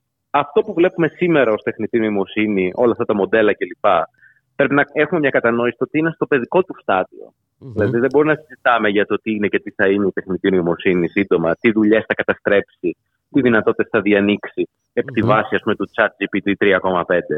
Δηλαδή, είναι σαν να παίρνεις ένα παιδί που είναι στη Δευτέρα Δημοτικού, ας πούμε, και να λες: Ε, εντάξει, δεν μπορεί να κάνει Μεταπτυχιακό. ανάλυση, πυρηνική φυσική, ας πούμε. Είναι κάτι να μεγαλώσει λίγο, γιατί μεγαλώνει και γρήγορα τα άτομα ως προς την τεχνητή νοημοσύνη. Οι ταχύτητες είναι εκπληκτικές, εκπληκτικές, με την οποία εξελίσσεται αυτό το ζήτημα. Ε, ο αντίκτυπος μόνο σε ζητήματα όπως ποιες εργασίες θα καταστούν ε, περιττές. Διότι συμβαίνει και το άλλο που ότι πάντοτε υπήρχε ένα όνειρο, το οποίο ήταν και ένα όνειρο και εντός του της σοσιαλιστικής συζήτησης, αν θέλεις. Ότι με την πρόοδο της τεχνολογίας. Θα δουλεύουμε τελικά, λιγότερο. Κι όμως. Ε; Θα δουλεύουμε λιγότερο γιατί θα δουλεύουν οι μηχανές για μας.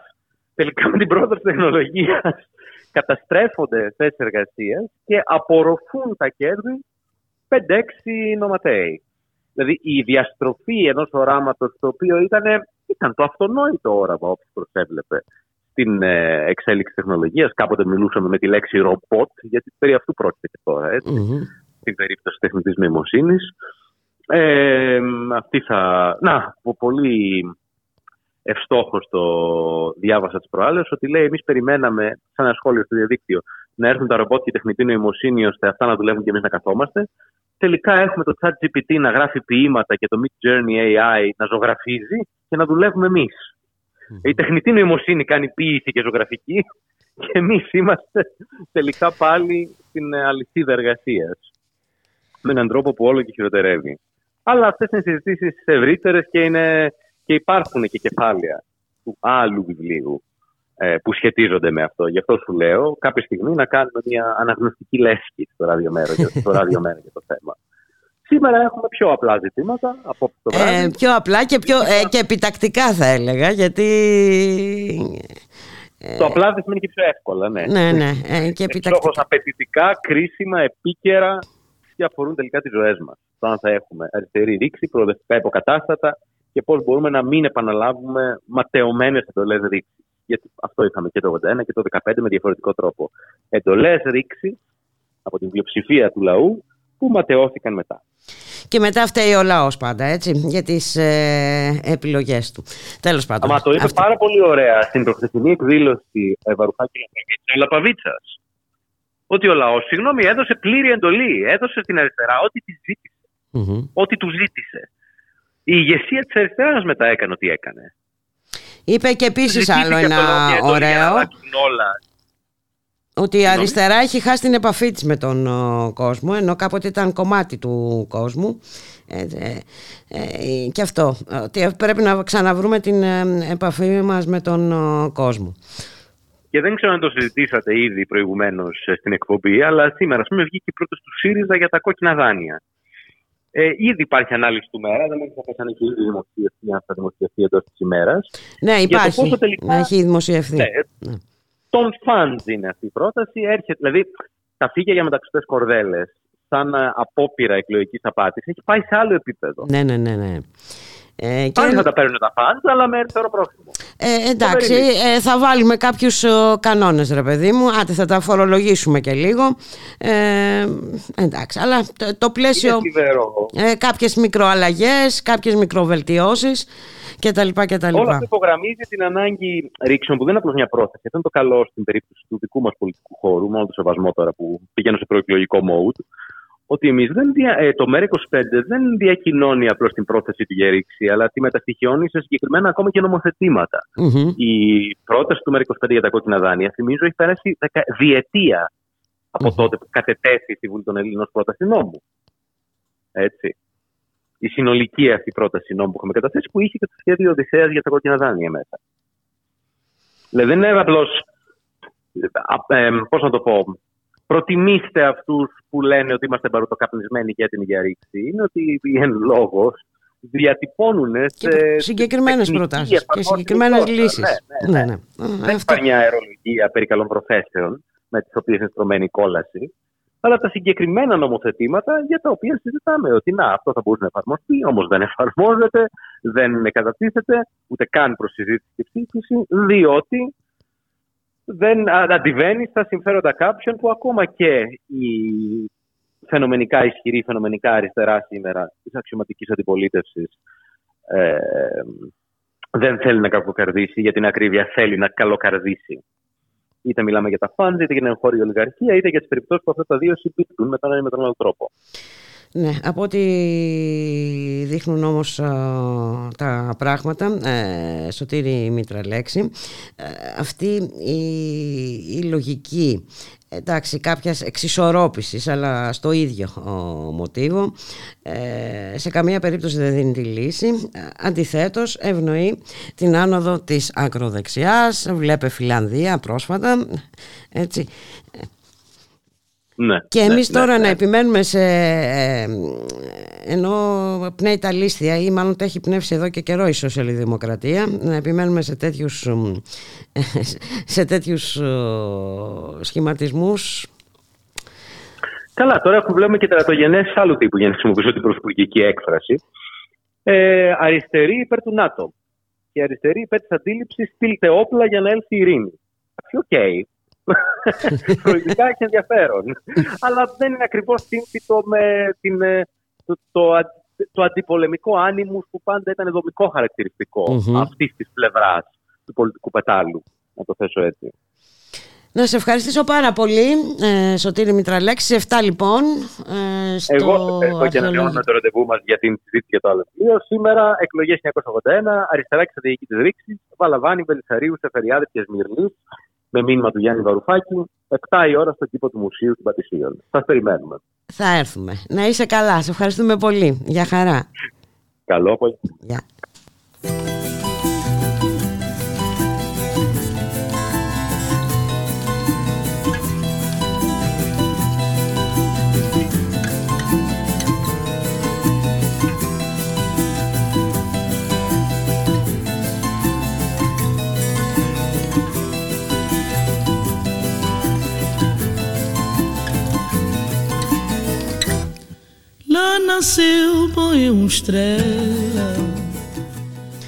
Και ήρθε η ώρα να σας αποχαιρετήσουμε, να σας ευχηθούμε να είστε όλες και όλοι καλά. Καλώς εχόντων των πραγμάτων πάντα. Θα τα ξαναπούμε αύριο στη μία.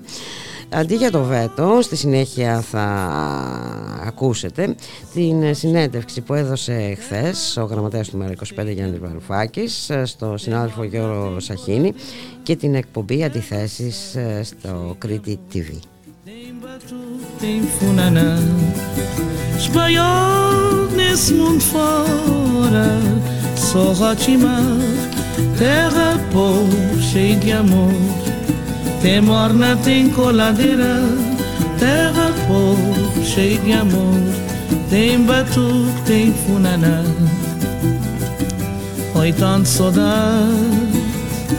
Saudade, saudade Oi, tanto saudade saudade sem fim. Oi, tanto saudade, saudade, saudade. Oi, tanto saudade, saudade sem fim.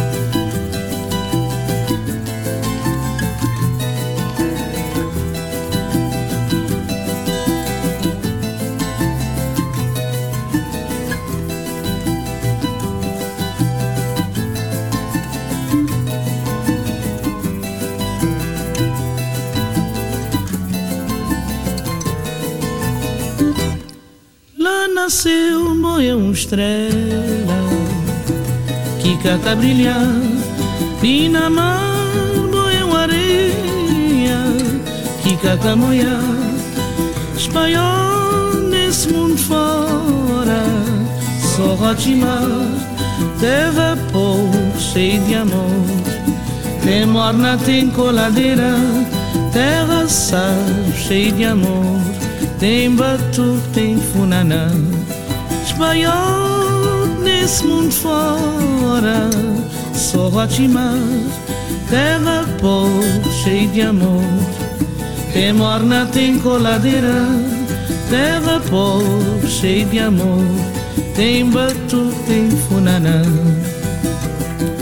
Petit pays Je t'aime beaucoup.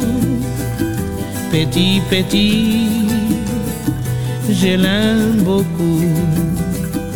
Petit pays, je t'aime beaucoup. Petit, petit, je l'aime beaucoup.